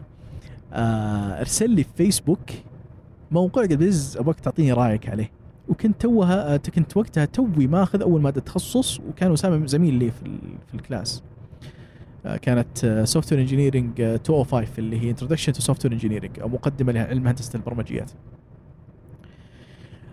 فأرسل لي أسامة الموقع هذا، الموقع هذا آه، كان بسيط جدا، الفكرة من إنك تدخل يكون في زي ال calendar أو التقويم، التقويم هذا فيه مجموعة من الأوقات والأوقات هذه تضغط عليها وتحجز الملاعب الموجودة في الجامعة. طبعا جدير بالذكر إن في جامعة البترول كان حجز الملاعب باوراق تتلصق على اعمده الإنارة، فمن سبق لبق يعني. ممكن انت تيجي أصلا تلقى واحد حط ورقة بنفس موعدك ويقول لك لا أنا جيت قبل، فكان الوضع مأساة عند وكانت تصير مضاربات و الوضع كان صعب يعني. آه فأسامة طلع أو سوى الموقع هذا مع زميلنا علي أبو صالح. فاشتغلوا عليه الاثنين. وأرسل لي إياه أسامة ذيك الفترة ومعهم واحد الشباب اسمه عبد الرحمن الشيخ خليل بعد. فاشتغلوا عليه هم الثلاثة. وارسل لي اسامه الموقع. وقال لي ابغاك تعطيني رأيك. أنا ما أدري إيش كنت متحمس. كنت توي ماخذ مادة المقدمه لعلم هندسه البرمجيات و... وفي بعض كذا المفاهيم اللي ودي إني أعكسها في تقييمي لأي منتج تقني. والله انطلقت في الكتابة. اي ثينك أتوقع إني كتبت يمكن صفحتين أو ثلاث. ملاحظات. ملاحظات. والله. وأرسلتها لأسامة. أسامة كذا قاعد قاعد يشكر ب بشكل كذا مريب. عرفت؟ كل يومين كذا ويرسل شكر. ف... فقال لي تعال إحنا جالسين في مكتبة الجامعة. قلت له طيب. مرة كان عندي كلاس الظاهر ورحت خلصت ومريتهم. قلت له يعطيكم العافية شباب وكذا. قال لي عبد العزيز تراني مرسل الموقع لمدري كم شخص قال لي عشان يقيمونه بس أكثر واحد أخذ موضوع التقييم جدية هو أنت. وين تشوف المكان؟ وش رأيك؟ ودنا نسمع منك مباشرة. قلت والله أنا ما ودي أضيف على اللي كتبته لكني أعتقد أن الشيء هذا ممكن يحول ترى إلى آه يعني بزنس على المدى الطويل. أشعر إنه ممكن يكون شيء مرة عظيم. آه وذيك الفترة كنت يعني كانت رؤيتي المكان للموقع هذا إنه ممكن يا أخي يصير موقع زي فيسبوك بس مختص بلاعبين الكورة لأني أشوف دائما الشيء هذا يعني معاناة لما مثلا في فريقين ناقصهم لاعب أو لاعبين أو ثلاثة. آه الجدير بالذكر أنا مرة كنت ترى متابع اليوم أنا متابع مرة لل- للكورة يعني. آه و- وباصدمك كنت ألعبها في المتوسط. بالرجل إيه. إيه كنت ألعبها. كنت نحيف وكنت عادي يعني تعلم طريقة للجري. إي أتعلم طريقة للجري. آه ما كنت طبعا أجري مسافات بعيدة لكني كنت ألعبها بشكل مقبول جدا إلى إلى حد كبير لدرجة إنه لأنه رجلي ثابتة اليمين فالقدم في وضعية واحدة دائما كانت الفاولات شبه أهداف. خط مستقيم. حبيبي شبه أهداف. وطيحها ولا بعدين أعطيك وقفة بيكم. ما كان في رونالدو ذيك الفترة عرفت؟ أيام ديفيد بيكم. ف كنت عارف وضع الملاعب ومشاكل اللاعبين وكذا. إيه بالضبط. فقلت انه شوف شيء آه يعني يتحول هم تفكيرهم كانوا داخل الجامعة فقط. داخل جامعه فقط فانت قلت لا نقدر نعمم. أيوه. فالشباب ناموا على الفكرة. هذه جلسنا فترة. جاء ال term الثاني أذكر. من عام 2013 كان term 132 الظاهر 141 شيء زي كذا. الظاهر إي إلا في May في May آه كان في 2013 إلى 14 جينا وقعدت أكتب آه إنه وين وش الأشياء اللي في بالي كأفكار وما أعرف إيش وجلست معهم قلت لهم شباب هذا النظام ممكن مثل ما ذكرت لك أول شيء يكون أشبه بشبكة اجتماعية قائمة على فكرة حجز الملاعب. إنك ممكن تقدم حجز الملاعب كخدمة مدعومة بشبكة اجتماعية تربط اللاعبين هذول. تمام؟ فأنت قاعد تحاول إنك تبني الكوميونتي وتعطيهم الخدمة. أه تحمس أسامة تحمس علي ذيك الفترة. عبد الرحمن كذا ابتعد عن المشروع فترة.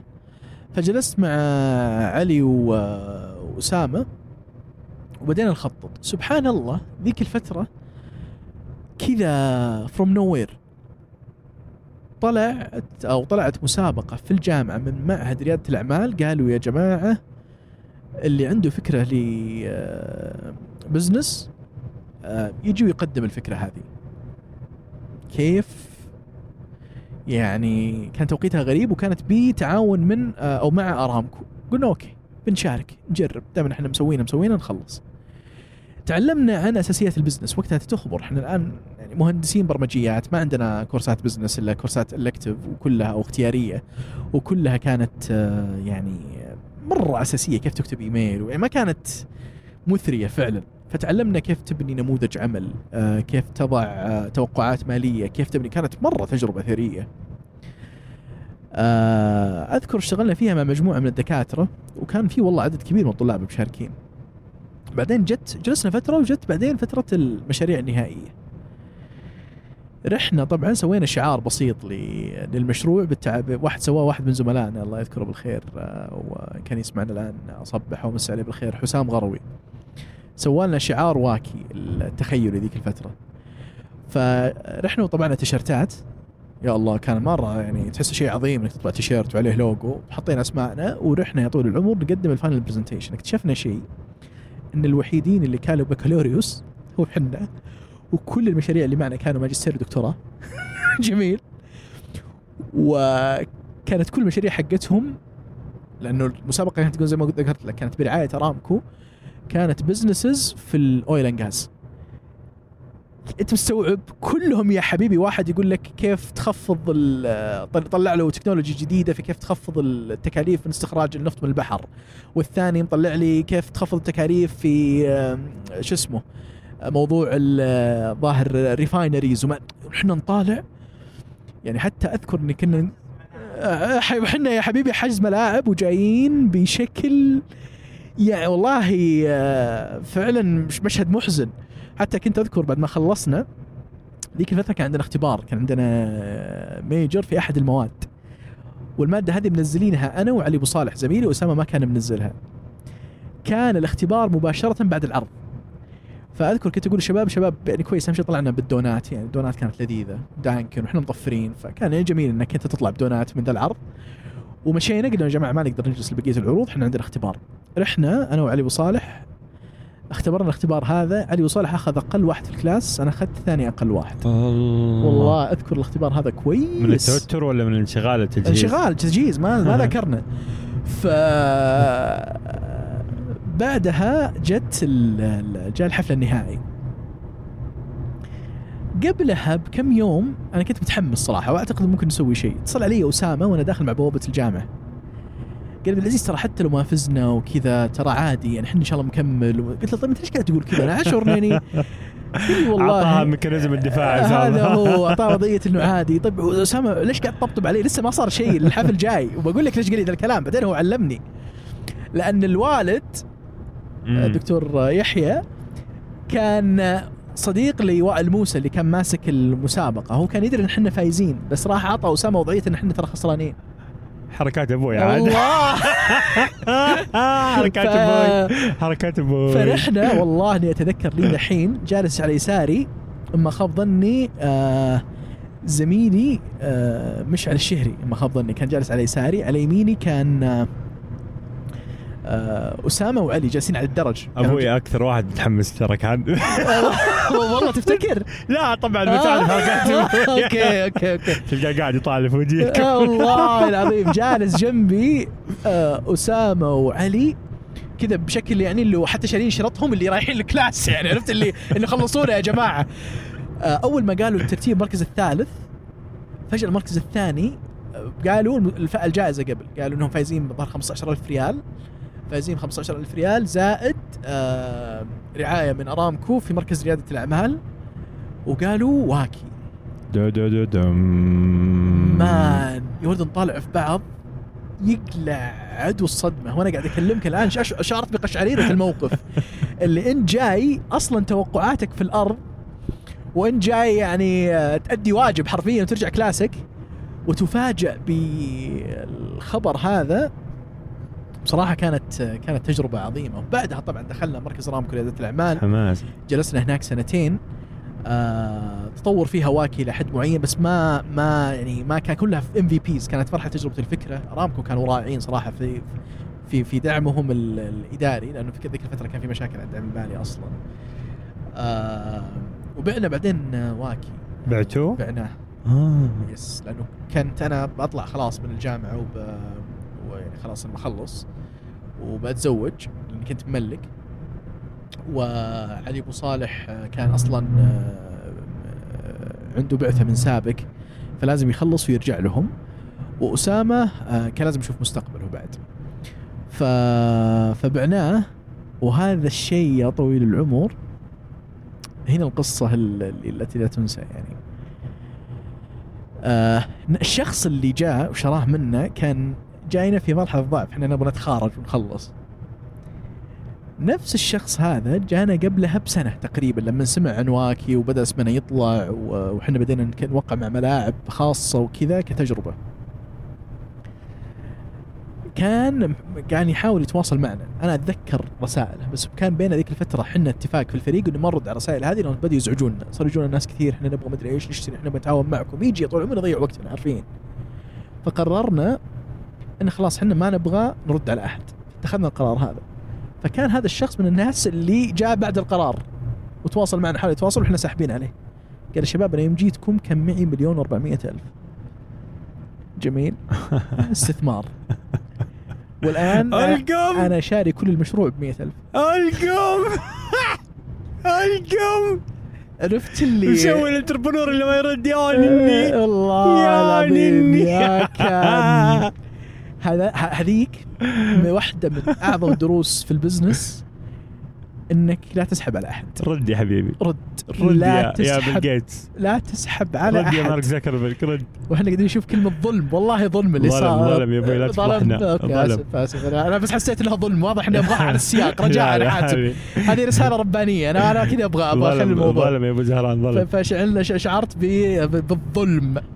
في الظاهر هذه محافظة ظلم أو احتاج احتاج يعني أقول هذا ولا لا أوكي شوي بعد تحتاج إيش؟ جوال؟ يعني أبقي على لا لا لا لا، لا. أبغى أرسل يعني وين حنا أي. فاللي حصل يا طويل العمر آه تحية لسكان محافظة آه ظلم لو تبر المهم آه فيا فيا فكانت هذيك التجربة خلصنا 100000 آه بلا مية.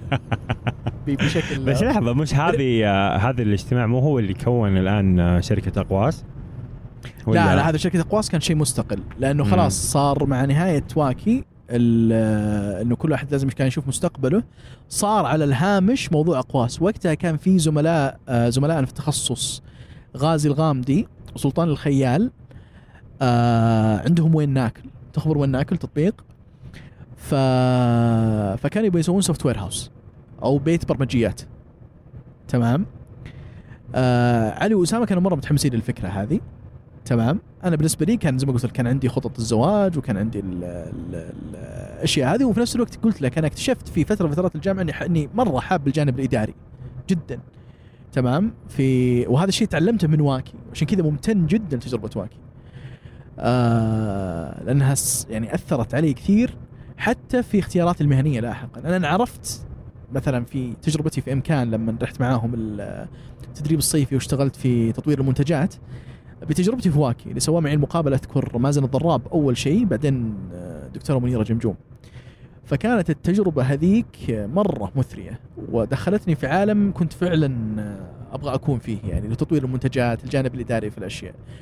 والشباب ذيك الفترة في أقواس كانوا يحتاجون معرفة تقنية لأنه أنت في بيت برمجيات خلاص عندك عميل يعرف إيش يبغى سوي له الموقع ولا سوي له أي شيء الشيء اللي يطلبه منك و آه، يعني هم هم كانوا تنفيذيين أكثر. فهذا هذا الجانب اللي كان مركز عليها اقواس واللي بنيت على أساسه وصارت وصار فيها اقواس آه، محدثك دخل الامكان جلست معهم تقريبا آه، أربع كان شهور. شركة آه، استشارات تعليمية نقدر نقول. صحيح صحيح. صحيح. لكن كانوا عندهم منتجات كذلك على على الهامش.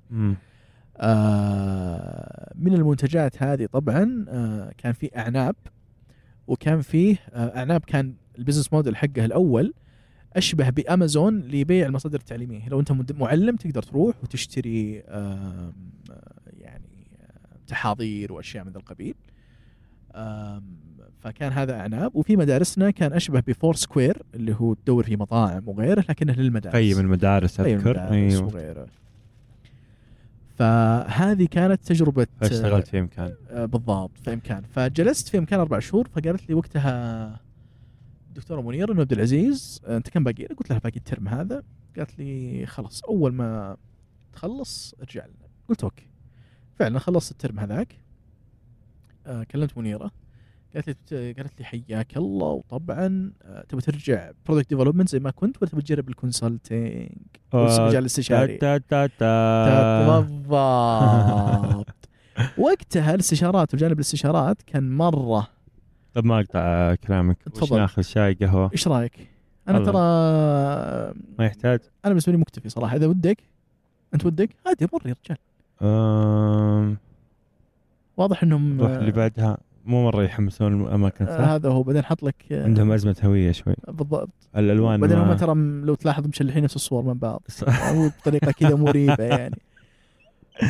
آه، مرة. ها. ما أنا بصراحة مثل ما قلت لك أموري طيبة بس أنت ودك بشيء عادي وقف أنت ال... والله okay هو الركن المغربي ممكن شاي مغربي. الشكل الشكل مو مرة يطمن الشاي مغربي I think شاي مغربي. يعني كيف تغلط بشاي مغربي؟ ما يمديك تغلط صح؟ ما تقدر تغلط إيه. فعشان كذا خلينا نقلل المخاطر خلينا ناخذ شاي مغربي السلام عليكم كيف الحال؟ أعطينا اثنين شاي مغربي آه، كيف سكر؟ آه قليل لا أنت اثنين شاي مغربي سكر خفيف رسالتك للي يسمعوني الان والله أتمنى إنه يقضي وقت سعيد بصراحة. آه و ما أدري بس يحاول يسوي شيء رهيب في حياته صدق. ف... شوف كم وصلنا؟ كم؟ ساعة ثلث. أسألك بالله والله. ما. حسيت الوقت صح؟ ما حسيت لا والله. اي نسولف. انطلق انطلق. عاد هذه آه، طبعا بقول لكم سالفة كذا جانبية على بال ما يصل شاينا عدة البودكاست طبعا أول ما بديت كانت عدة عادية وتحتاج كهرباء وتحتاج لابتوب وزحمة. حبة حبة حبيت مفهوم التنوع والعفوية والبساطة وكذا فالتنقل.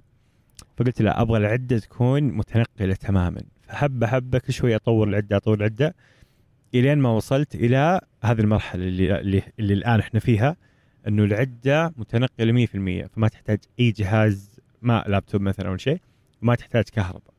فالكاميرات ال- الحوامل المايكات المكسر الجهاز كل شيء كل شيء كل شيء يعتمد على البطارية فقط وكلها أجهزة صغيرة محمولة بس بجودة جدا كويسة وحتى فيها جهاز ال- المكسر هذا يساعدنا في التحكم بحساسية الصوت وصوت الضجيج طبعا تعرفون آه، في الخط يعني في صوت إزعاج جدا جدا عالي بس الآن قاعدين تسمعونه منخفض شوي بسبب هذه الأجهزة اللي عندنا وبسبب المهارات ال- التسجيلية الفنانة اللي عندي. واضح إن في دعاية للمعسكر الجاي يا جماعة المبطنه فاللي بيعرف. أسرار الموضوع يعني يسجل في المعسكر الجاي.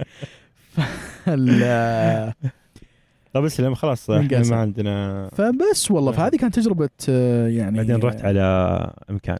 بدأت. الحياة المهنية. آه بالضبط. كيف آه، ممكن تجربه أقدم اعتذار. اعتذار دائما أقدمه له بشكل شخصي.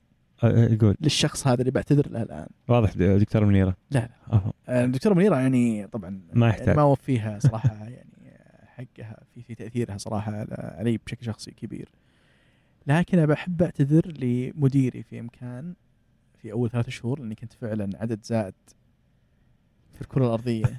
كنت شخص فعلا فعلا عالة مهنية. مشاري الإبراهيم. والنعم ما أقدر أقول عنه برضو ما عليك زود بالنيابة ولا صعبة؟ يعني إلى حد ما، أوكي. الميانه شوي. طيب فاللي ال- اللي حصل إن مشاري والله إنه كان رحب الصدر وكان يعني شخص رائع فعلا في آه، كيف إن في شخص يدرب شخص.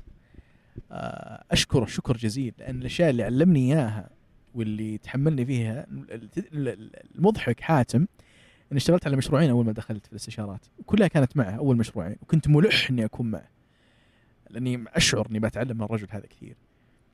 أول ما بديت على قولتهم أمسك الطريق في الاستشارات صرت ماني معه صرت أشتغل في مشاريع أخرى بس ما كنت معه بشكل مباشر. وكانت هذيك المشاريع هي أفضل المشاريع اللي اشتغلتها بإمكان لأني خلاص بنيت على أول ثلاث شهور. فدائما أشعر إني مدين له ودي فعلا آه يعني إني أرجع وأعوض ثلاث شهور هذيك إني أشتغل معه وأكون مريحه فعلا. لأني فعلا فعلا تعلمت منه هذيك الفترة، فجلست تقريبا ثلاثة أو أربع شهور وقتها كنت في مقابلات مع Boston Consulting Group BCG. آه هذه الشركة اللي أصلا جاي منها مشاري، مشاري كان مدير مشاريع فيها، فشركه استشارات عريقة جدا. طبعا BCG من big four صح؟ آه من أربع- Three. Big من Three. big 3 في ال consulting من أكبر آه، ثلاث آه، شركات استشاريه في الاستشارات الإدارية شركة يعني عالمية عريقة. آه كيف كان شعورك وأنت آه، قبلت في BCG؟ لك عن المقابلات ترى مرة سولف لي. عاد المقابلات الاستشارات الإدارية اختبارات صعبة يعني. آه، بجيك قبل ال- المقابلة بقول لك إني رفضت إني إني طلبت تأجيل المقابلة ثلاث مرات. هو لاني كنت مرتاح في إمكان وكنت على وجه الزواج وكانوا مزعجيني. كل شوي هم يرسلون إيميلات. تعال لأني عديت عديت ال stage 1 من شكراً. المقابلات طبعا المقابلات شركات الاستشارية أقول ترى ما. تعلمت من المستثمر. الحين BCG مزعجينك. في آه آه، لا لا لا اصبر لي مزعجيني. أنا بقول لك إيش مزعجين. لأني أنا قاعد أماطل أبغاهم يقولون فرصة سعيدة. طيب. وما أبغاها تجي مني لأني أحس ما ودي أقول لا وأندم. حلو. الفكرة؟ هذا بعد إيش؟ بعد آه، مقابلة أولى تقديم آه، بعد. المقابله الأولى هم حلو. طبعا BCG عندهم آه، مراحل في المقابلات. أول شيء يسمونها ال coffee chat. حلو. coffee chat باختصار شديد مرحلة يبون يشوفون هل أنت يا أخي لو جلس معك 12 ساعة ولا 14 ساعة من وقته هل أنت بتكون إنسان ممتع إنه يجلس معك ولا لا؟ بالأخير. يعني مبدئيا يعني يجي إيه، منك ولا يجي لا منك يعني ولا لا أنت حيراعي شوف هذه سواليف. بلدية آه، شوف ظلم. صراحة أنا ترى صرفتها من كيسي ال- الحركات. ظلم هي ظلم ظلم عاد ما أدري. ما بس أنا لو منهم أنا ممكن ظلم. ممكن أفكر جديا في تغيير الاسم إنها جماعة. مو ظلم. هذا. الزبدة والزبدة إنها بلدية. ف أيوة، اسلم. من قال سالم؟ اللي حصل طال عمرك آه إنه عد... إنه المرحلة الأولى تكون الكافي تشات اللي هي يشوفون يجي منك ولا لا. بعد ما تعديها تدخل في مرحلة المقابلات اللي هي عبارة عن آه مرحلة آه طبعا هذه المرحلة الأولى مثل ما قلت لك الكافي تشات بعدين تصير في مرحلة المقابلات. مرحلة المقابلات عبارة عن مرحلتين فرعية. إذا عديت الأولى تروح للثانية وكل واحدة من المراحل الفرعية عبارة عن مقابلتين. عشان أعيد الصياغة. أنت عندك ثلاث مراحل أساسية. المرحلة الأولى هي الكافي تشات المرحلة الثانية عبارة عن مقابلتين المرحلة الثالثة عبارة عن مقابلتين. فلازم تعدي كل مرحلة قبل لا تروح لل- للي بعدها. فاللي حصل وقتها إني عديت أول مرحلة اللي هي يجي منك ولا لا. آه وكنت كنت أقرأ إن من من كورة وغيره من مواقع وش الشيء المفروض؟ وش الشيء اللي الشركة الاستشارية والمستشار طبعا وش الفكرة في الكافيتشات طاولة دائرية حرفيا. يكون عليها مستشار من الشركة ومجموعة من المتقدمين يكونون من خمسة لست أشخاص. وعندك العصير والهذا يعني مرة أجواء كأنك في مطعم. جميل. ويسولف معك في موضوعات عامة. ابدا ما في أي سؤال آه تقني. يعني ما يسألك عن تعال حل موضوع معين ولا إيش رأيك في السوق المالي. لا لا لا سوالف عامة. وش الموضوعات اللي تبي تفتح؟ آه، أحيانا يسأل عن آه، على قولتهم توازن الحياة والعمل في الشركات الاستشارية. أنا شخصيا أشياء تكلمت عنها رحت قريت BCG عندهم شيء يسمونه BCG Perspective عبارة عن مدونة يكتبون فيها خبراء BCG عن موضوعات معينة. فأشوف أقدر أفهم وش توجه الشركة وش ال... الأشياء اللي تؤمن فيها. فهذه الأشياء اللي كنت مركز عليها في المقابلة. وهذا الشيء اللي شوي حسس ال- المستشار اللي كان معي أنا مرة مهتم بالمكان. آه وهذا اللي حصل. فعديت المرحلة الأولى. وهنا صار العك لما نادوني المرحلة الثانية. نادوني مرتين في الرياض. المرة الأولى قلت لهم يا جماعة ما أقدر. قالوا لي خلاص مو مشكلة عندنا اوبننج ثاني في الرياض على وقت ثاني. قلت طيب. وقتها تزوجت. وكنت مرتاح في امكاني ابحث عن شوية عن الاستقرار. كانت بداية بعد معمعة الزواج وشيلة الهم حقته. آه وفي نفس الوقت إن استقراري في إمكان وكنت خلاص على وجه الترقية في إمكان فخلاص أبغى أستقر وأجلس و... وتوي مؤثث البيت وكان الموضوع شوي متعب يعني. فقلت لهم فرصة سعيدة وما أقدر دحين أنا توي تزوجت ومدري إيش وأبغى أنا منتظر رسالة إنه آه، ترى ما يمدينا قدم السنة الجاية. أنا أنتظر ذا ال- الشيء المريح اللي يخليني خلاص ما عاد أفكر في الموضوع. أنا already مشغول وطالع من زواج و... ومكتظ ذهنيا يعني. فجأة ألقى إيميل لما ارسلت لهم إني تزوجت وكذا. ألف مبروك وحنا مرة سعداء بالخبر هذا وأطالع. يا جماعة okay then we would like to invite you to دبي تعالنا في ال headquarters إحنا ما عندنا مشكلة. عادي نحجز لك على دبي قلت جو والله ذول ذول ما, ما, يمزحون ذول. فقلت لهم وكان في فترة buffer طويل اني أقدر اذاكر وأستعد للمقابلة. وقتها استشرت مشاري. قلت مشاري أروح ولا لا؟ إيش رأيك؟ و... وكنت أمون على مشاري وأشعر إن إمكان يعني فعلا أسرة أكثر من إنهم شركة في اني أروح عند مديري أقول له تراني جاني interview إيش رأيك؟ ف... فقال لي عبد العزيز والله يعني بي سي جي از بي سي جي وبالعكس روح وسوي ال interview وشوف وعيش الجو يعني. قلت طيب طلبت خمسة أيام إجازة وقلت لزوجتي عن BCG وقلت أنا بسوي معسكر أنا بصير من الصبح لين الليل في ال- في المجلس ما راح أقدر آه يعني آه يعني نقعد آه زي البني آدمين صح إنها اجازه بس ما راح نطلع ولا نروح أي مكان. أنا بستعد للمقابله قالت لي خلاص. والمقابلة كانت يوم خميس وأنا أخذت إجازة ابتداء من يوم الأحد في ذاك الأسبوع. وطبعا كان عندي ال weekend اللي هو الجمعة وال آه، والسبت آه، من الأسبوع اللي قبله. فاستلمت آه، أحد المواقع مذاكرة على كيف الواحد يشوف ال cases كيف الواحد يتعامل في المقابلات الشركات الاستشارية آه، كيف المفروض الأمور تمشي. ففعلا جلست لكن كان عندي حاتم وهذا الموضوع اللي بتجد الطاغية حتى لما أحدثك إن شاء الله على روح دبي كنت لا مبالي فعلا. يعني ما كان عندي شيء أخسر أنا رايح أتمشى. تمام؟ فعلا كان هذا الشيء يعني صح إني تعبت في التجهيز لكني في نفس الوقت ما يعني ما كنت ميت مرة على على الموضوع. لأني إذا اتكلم على خبرة فأنا عندي مشاري آه، أشتغل هناك آه، كم أربع ولا خمس سنوات فأنا وأتعامل معه بشكل مباشر و... فأقدر أشوف الإرث هذا وأتعلمه منه بشكل مباشر. فما كنت مرة يعني في غاية الحرص وأشعر بخوف واش لا ابدا. جاء اليوم الموعود سافرت دبي مساء الربوع. آه وصلت على الفندق ليلتها واستعديت ولبست اليوم الثاني وانطلقت للمقابلة. في اتصال الظاهر قاعد يصير ولا لا؟ okay. ف رحت المقابله أعطوني أربع أوراق جماعة BCG ودخلت المبنى حقهم يا الله يا أخي وش ذا وش ذا الهيبة حقت المكان يعني مكتب دبي صح انه القديم ما كان في غاية الضخامة لكن نوعية يا أخي آه، لما تتفرس في وجوه الموجودين تشعر إنك قاعد قاعد تنظر في واحد يعني غاية في ال في ال في, ال في الذكاء غاية في تشعر كذا من من لما تسمع حتى مع النقاش الأول انطلاقه وسلام عليك تشعر في رقي في المكان كذا طاغي جدا. ف أخذونا على جلسة وقالوا الآن بتقابل آه، المرحلة الأولى اللي هي شخصين عبارة عن مقابلتين والمرحلة الثانية مثل ما ذكرت لك شخصين عبارة عن مقابلتين. إذا عديت المرحلة الأولى. اللي هي في المقابلات أقصد. آه، فأعطوني أربع أوراق فيها أسماء الأشخاص وش هواياتهم. فسمعت أشخاص قريت أسمائهم وحفظت هواية كل واحد فيهم. وبقول لك ليش بعد شوي. أنا قلت لك أنا جاي أتعرف وأسولف. حرفيا كان هذا ديدا وبعدين أبحث عن آه، عن وظيفة. فدخلت الأربع مقابلات هذه. غرفة يا حاتم بلا مبالغة أنا ما أدري. أبالغ لو قلت متر في متر أتوقع أنها أصغر. شيء مو طبيعي يعني لترالي ما في مساحة. أكرمك الله طاولة صغيرة تحتها أكرمك الله علبة آه، أو أو حاوية يعني سلة مهملات صغيرة وعليها تليفون وفي ساعة وأذكر صوتها لين دحين. تك تك كذا صوتها في إذنك. والشخص هذا قدامك كأنك في غرفة تحقيق.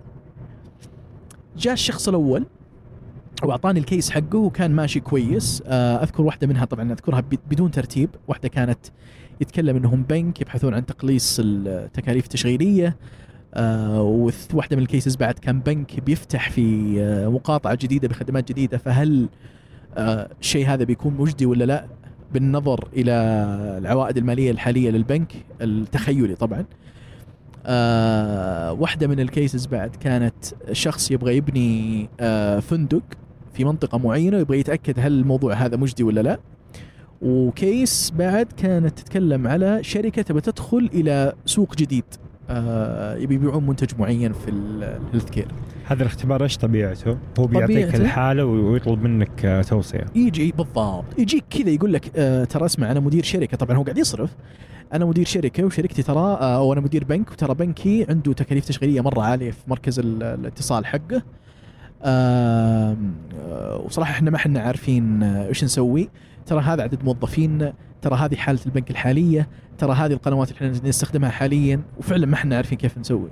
أحيانا والله العظيم أذكر حاتم واحد من هذول آه أقعد أسأله أحتاج رقم معين أو إجابة معينة؟ يقول لي معليش ما عندي الرقم هذا. أقول له ترى مستحيل يعني آه ما أقول له مستحيل يعني بهذه الفظاظة إنه ينحل. أقول له I think إحنا we need that to to move forward ف just give me some time to think about it وأنا جالس أفكر وأنا متأكد إنه الشيء هذا ما ينحل إلا بوجود ذاك الرقم. يجي يقول لي كذا في وسط المقابلة يط- يطقطق طبعا يقول لي oh we just had a call فهمت علي؟ خذ الرقم الفلان هذا الرقم اللي أنت تحتاجه. يا رجل! فهو يحطك في الضغط هذا عشان يشوف كيف انت بتتعامل يشوف يمكن إنه تبى تكمل بدون الرقم وتفتي. وتفتي ولا لا؟ حلو. فإصرارك على على معرفة الرقم يضيف شوية من المصداقية إنك أنت ما قاعد تحاول تسلك له يعني. آه لكن الحين واحدة من الأربع مقابلات اللي أقولها لك اللي كانت فعلا مستفزة فعلا مستفزة. بشكل مخيف يا حاتم. آه كان في أحد الأشخاص وصلنا لأرقام مرة معقدة. يعني الأرقام هذه تحتاج قسمه مطولة حقت الثانوي عرفتها ليش؟ كأنها أس.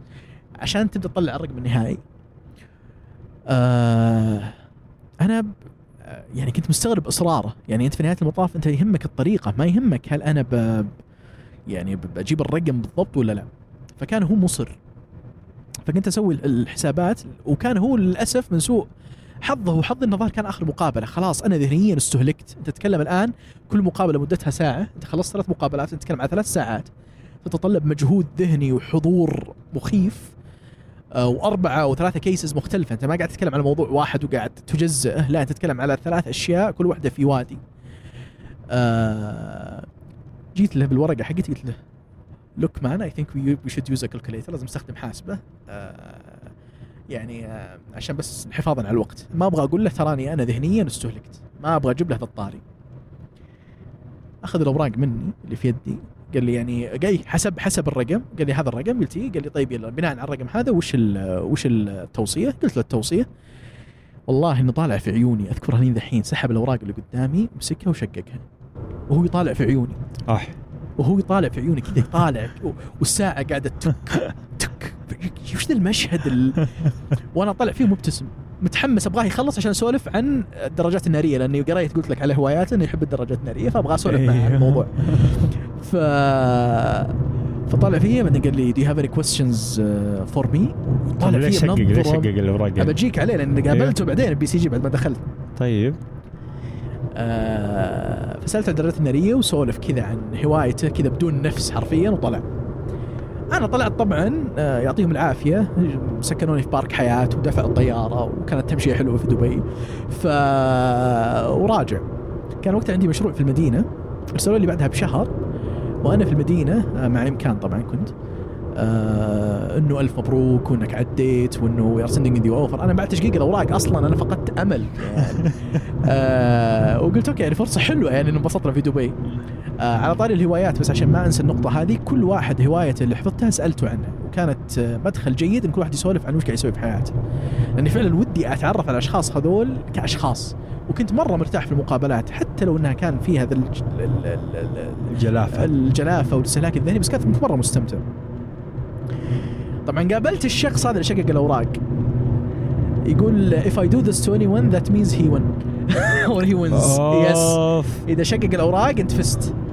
إذا خلى الأوراق معك أنت ما أنت جبت العيد. الله. يس العكس تماما صح؟ عن, الله. عن أي شيء منطقي. طيب شرح لك استراتيجيته يعني ولا بس أي؟ هو طبعا جزء من الموضوع إنه يبغى يشوف كيف تتعامل. هل تبغى تضايق آه. هل تبغى لأنه ترى ترى لما تدخل الج- ال ال ال إستشارات. العمل اي إستشارات. ترى بتبي تشوف يعني client يجي ويعني يمكن الحين يصرخ على مديرك يصرخ على ال على على على على قائدك وتشوفه يعني تشوف مديرك ينهان.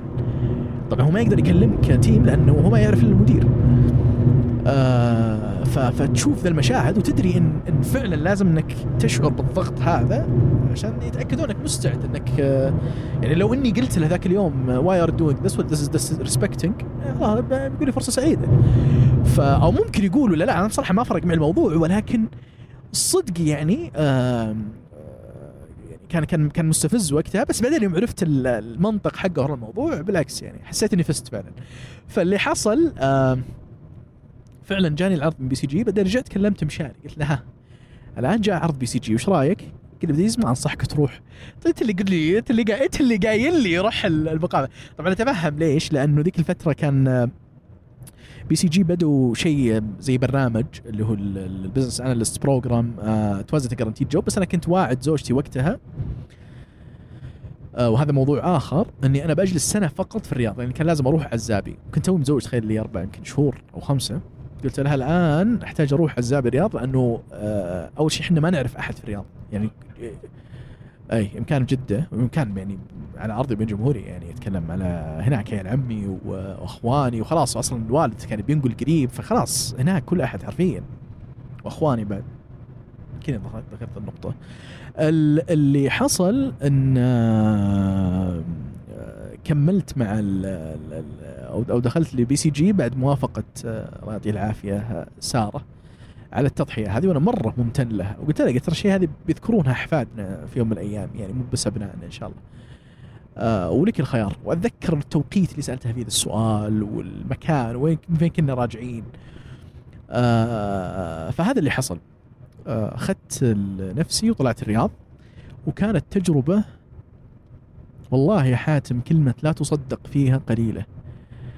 آه يعني في أول أربع شهور إنك تجلس على طاولة صناعة القرار مع وتشوف صناعة القرار وهي قاعدة تصير قدامك مع مجموعة من الوزراء وأنت تدري إن الشيء اللي قاعد يناقش الآن بعد أسبوع يبي يطلع آه للعلن وكل المملكة تبي تتأثر فيه بشكل إيجابي آه آه، أو معذره بشكل مباشر أو غير مباشر. كان شيء مرة مرة مذهل وكان يشعرني بعض الأحيان لما أرجع إني يعني أنا قبل سنة من من من, من وقت دخولي BCG أنا كنت على مقاعد الجامعة حرفيا يعني أنا ما كملت مع امكاني يمكن ثمان شهور أو سبع شهور. آه فكان كانت كانت فترة كذا غريبة جدا صراحة ومليئة كذا بالتجارب الجديدة اللي صقلتني بشكل مخيف يعني. وقتها كنت معزب طبعا آه، في الرياض مع شباب الجامعة رجعنا لأيام الترميت. وكنت ساكن مع أسامة. هذا هو. ف... فكنت ساكن مع أسامة وحسام بحشوان محمد فراتي وبدر الصيني. كلهم خريجين بترول كل واحد منهم في مجال يعني. آه فكانت تجربة مذهلة. بعدها طبعا دخلت آه، صندوق الاستثمارات العامة بعد السنة هذه. تم فا- انفاذا لوعدي مع سارة. قلت لهم BCG فرصة سعيدة ما أبغى أكمل. آه وسألني طبعا فيها مديري آخر مدير اسمه راقاف واحد من من من الناس المميزين جدا اللي BCG آه سألك ليش بتمشي؟ آه، قال لي عبد العزيز تبغى تجلس BCG ولا لا؟ do you want the offer or not?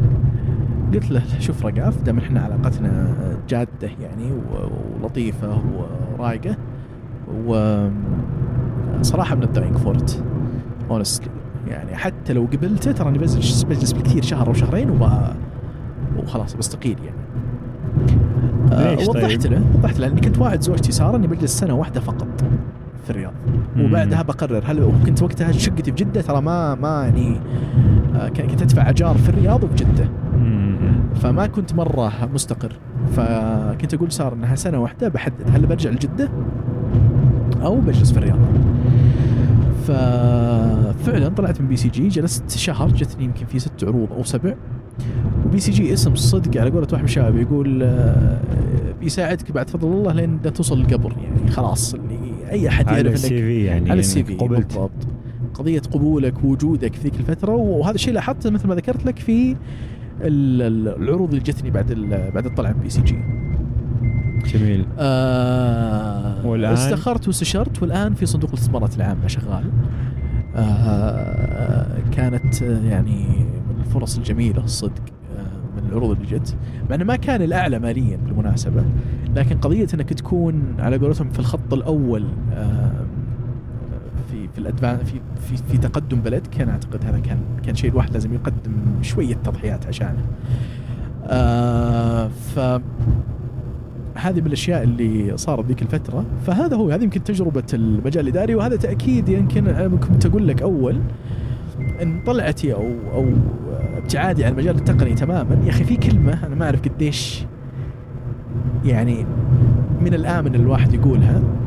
آه واحد من الشباب كنت جالس معه قبل فترة قال لي كلمة حسسني إن قرار ابتعادي عن المجال التقني أتكلم على من ناحية تكنيك إني أبرمج بنفسي ولا أكون في آه تصاميم تجربة المستخدم واجهة المستخدم بنفسي. بالرغم إني زي ما قلت لك في في ال- في المجال التقني الآن عندي القدرة على إني أقيم أو أشوف الأشياء من من على قولتهم from from high level perspective مستوى كذا معين بحيث إني أعطي رأي فيه. آه كان يقول الشخص هذا يقول عبد العزيز هو جلس آه الشخص هذا هو ناقل عن مديره، مديره جلس ثمان سنوات أو تسع سنوات كمبرمج أو غيره، إحنا واضح يا جماعة إن في مطبات على الطريق. دخلنا طريق وعر شوي معليش. هذا هو. فقال السعودية معرض سيارات مو بورشة. واوك على الجملة ال- ال- ال- ال- الساخنة بصراحة. يعني فعلا جملة كذا أصابت كبد الحقيقة يعني- في في إلى حد ما. بمعنى يعني آه، دير كاتب الكود لا تكون كاتب الكود. هذا هو. إن ترى التقنيين عندنا دائما يستعاض عنهم آه، بشركة تنفيذية. خلاص أجي وأنفذ وأخلص أو استعاض عنهم ب تنفيذيين أقل تكلفة.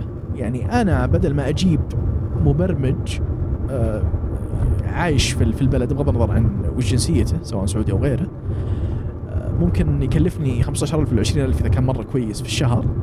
بينما أقدر أجيب واحد بنفس الكفاءة من دولة ثانية وأعطيه آه، ألف ريال. ويشتغل في الدولة الثانية تقصد؟ ويشتغل في الدولة الثانية. ريموتلي اي يعني. إيه ريموتلي وخلاص. ما يحتاج ال وعشان كذا دائما سبحان الله الطرق شوي مسدودة لل... للتقنيين إلى حد ما فمن مبدأ معرض السيارات والورشة آه يعني استمريت وأكملت في الجانب ال- ال- ال- الاستشارات الإدارية يعني حتى في عمل اليوم في الصندوق يعني كثير منها يتقاطع بالأشياء اللي كنت أسويها في BCG. وصراحة الحديث ذو شجون عن كيف تجربة BCG كانت تجربة صقلتني بشكل يعني لبقية الحياة. قضية إن يكون عندك آه تغذية راجعة دورية كل أسبوعين إلى ثلاث أسابيع ترى يعني تأثر على وجدانك وتأثر على سلوكك بشكل أنت ما تحس فيه إلا لما تتذكر قبل وبعد. وقضية إن يكون عندك أصدقاء من الصين شرقا لتنوع ال- ال- الثقافي الكبير في الشركات هذه إلى المكسيك غربا وأنا حرفيا عرفت صينيين وعرفت مكسيكان يعني. آه، آه، كان كان شيء مذهل وما بينهما يعني مو بس هذا هذا الشيء. والله مذهل جدا الرحلة هذه اللي أخذتنا فيها من من الديرة إلى إلى إلى مكتب تحقيق الرؤية. إلى إلى إلى مركز صناعة القرار على مركز قولك صناعة القرار. آه، إيش يعني هل تحس إنه تجربتك هذه تعبر عن وضع معين؟ عندنا في في البلد عندنا في النظام التعليمي عندنا في الحكومة. إيش إيش إيش تحس انها تعبر عنه؟ والله يا أخي ما ودي أبالغ بس تخبر الحلم ال- الحلم الأمريكي. ترى في عندنا ترى يعني فيرجن أقل يمكن تعقيدا من الحلم الأمريكي.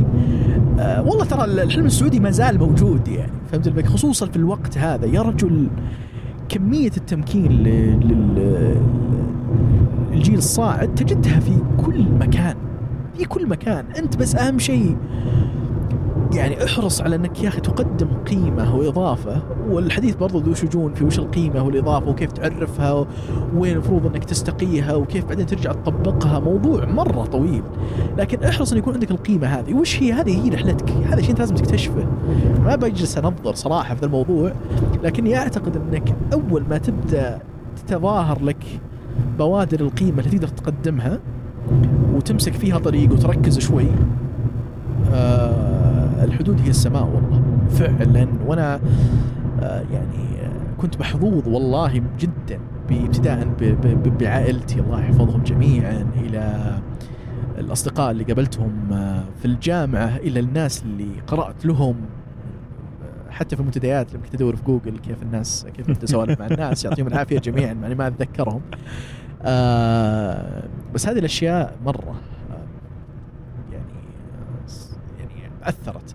وصراحة أنا أكثر جزء أثر في حياتي بعد توفيق الله سبحانه وتعالى الأشخاص. الأشخاص بكل ما تحملها الكلمة من معنى. عبد العزيز زهراني حبيبي. تجربة أولى بالنسبة لي موفقة جدا هذه الفقرة الفقرة الجديدة من بودكاست مربع. آه ما أدري عاد ايش- بنسميه. آه يعني نشوف نفكر شطحة. آه، شط أوكي. الحلقة الخاصة ما أدري عاد. شوف إذا بتصير سيارات لازم نحاول ندخل لا ما. سيارات. آه، هي الفكرة إنه يعني حلقة غير مخططة تصير فجأة. ما هي بنفس نظام الخميس الدائم. جميل. وما لها شيء مرتب. تنزل كذا كلمه زي ما جت جت. زي ما صار الآن. قاعدين إحنا بالسيارة. يلا نسجل يلا نسجل. جبنا العدة ونشرنا. تمام. خلينا نفكر. فيها offline فيها ونشوف. offline. أصدقاء مربع الرائعين. اللي وصل لنهاية هذا اللقاء. ترى صديق مربع رائع خاص مقرب جدا جدا جدا. احتاج أحتاجك تسلم علي أحتاجك تجي تمنشني وتقول أنا صديق مقرب جدا جدا جدا. والله جد أحتاج اعرف أعرفكم أنتم أنت وأنتي. في حركة تسمح لي أقولها؟ قول. لما أنا أرسل voice note طويل أحط أيوه. رقم نهاية ال voice note وأطلب من اللي قاعد يسمع إنه يعطيني إياه عشان اتاكد إنه سمع آه. فخلينا نعطيهم رقم. يعطيهم رمز. يمنشنونه برمز أو. رقم. ها قول. أسمع خلينا نسويها رقم من أربع أرقام أنا بحط أول اثنين. ها. اثنين اثنين. ثلاثة ثلاثة. OK. اثنين اثنين ثلاثة ثلاثة. خلاص هذا رمز أي أحد يمنشنا يقول اثنين اثنين ثلاثة ثلاثة بنعرف إنك صديق مربع رائع جدا وبنحبك جدا. مواه. طبعا هذه البوسه للأولاد. البنات نعطيهم آه سلام من بعيد. سلام نظر آه، إيش كنت بقول؟ والله عجبتني الفكرة. إن شاء الله إنها يكون نتيجة لطيفة. إن شاء الله تكون سالفة عجبتكم. وجد والله والله جد جد. أرجوكم لا أحد يوصل للنهاية ولا يمنشن اثنين اثنين ثلاثة ثلاثة من فضلكم. وقولوا لي إيش رأيكم آه، إيش اقتراحاتكم لهالفقرة؟ كيف آه، ممكن نعدلها كيف ممكن نحسنها؟ الاسم اللي بنحطه بنختاره إيش رأيكم فيه؟ ودائما نتمنى أن تعجبكم لقاءاتنا في بودكاست مربع. استمتعوا. يا رفاق هذه البداية أقولها. نلقاكم على خير. وترقبونا إن شاء الله حلقة الخميس المقبل. بتكون حلقة إن شاء الله جميلة ترضيكم والسلام عليكم ورحمة الله وبركاته. والله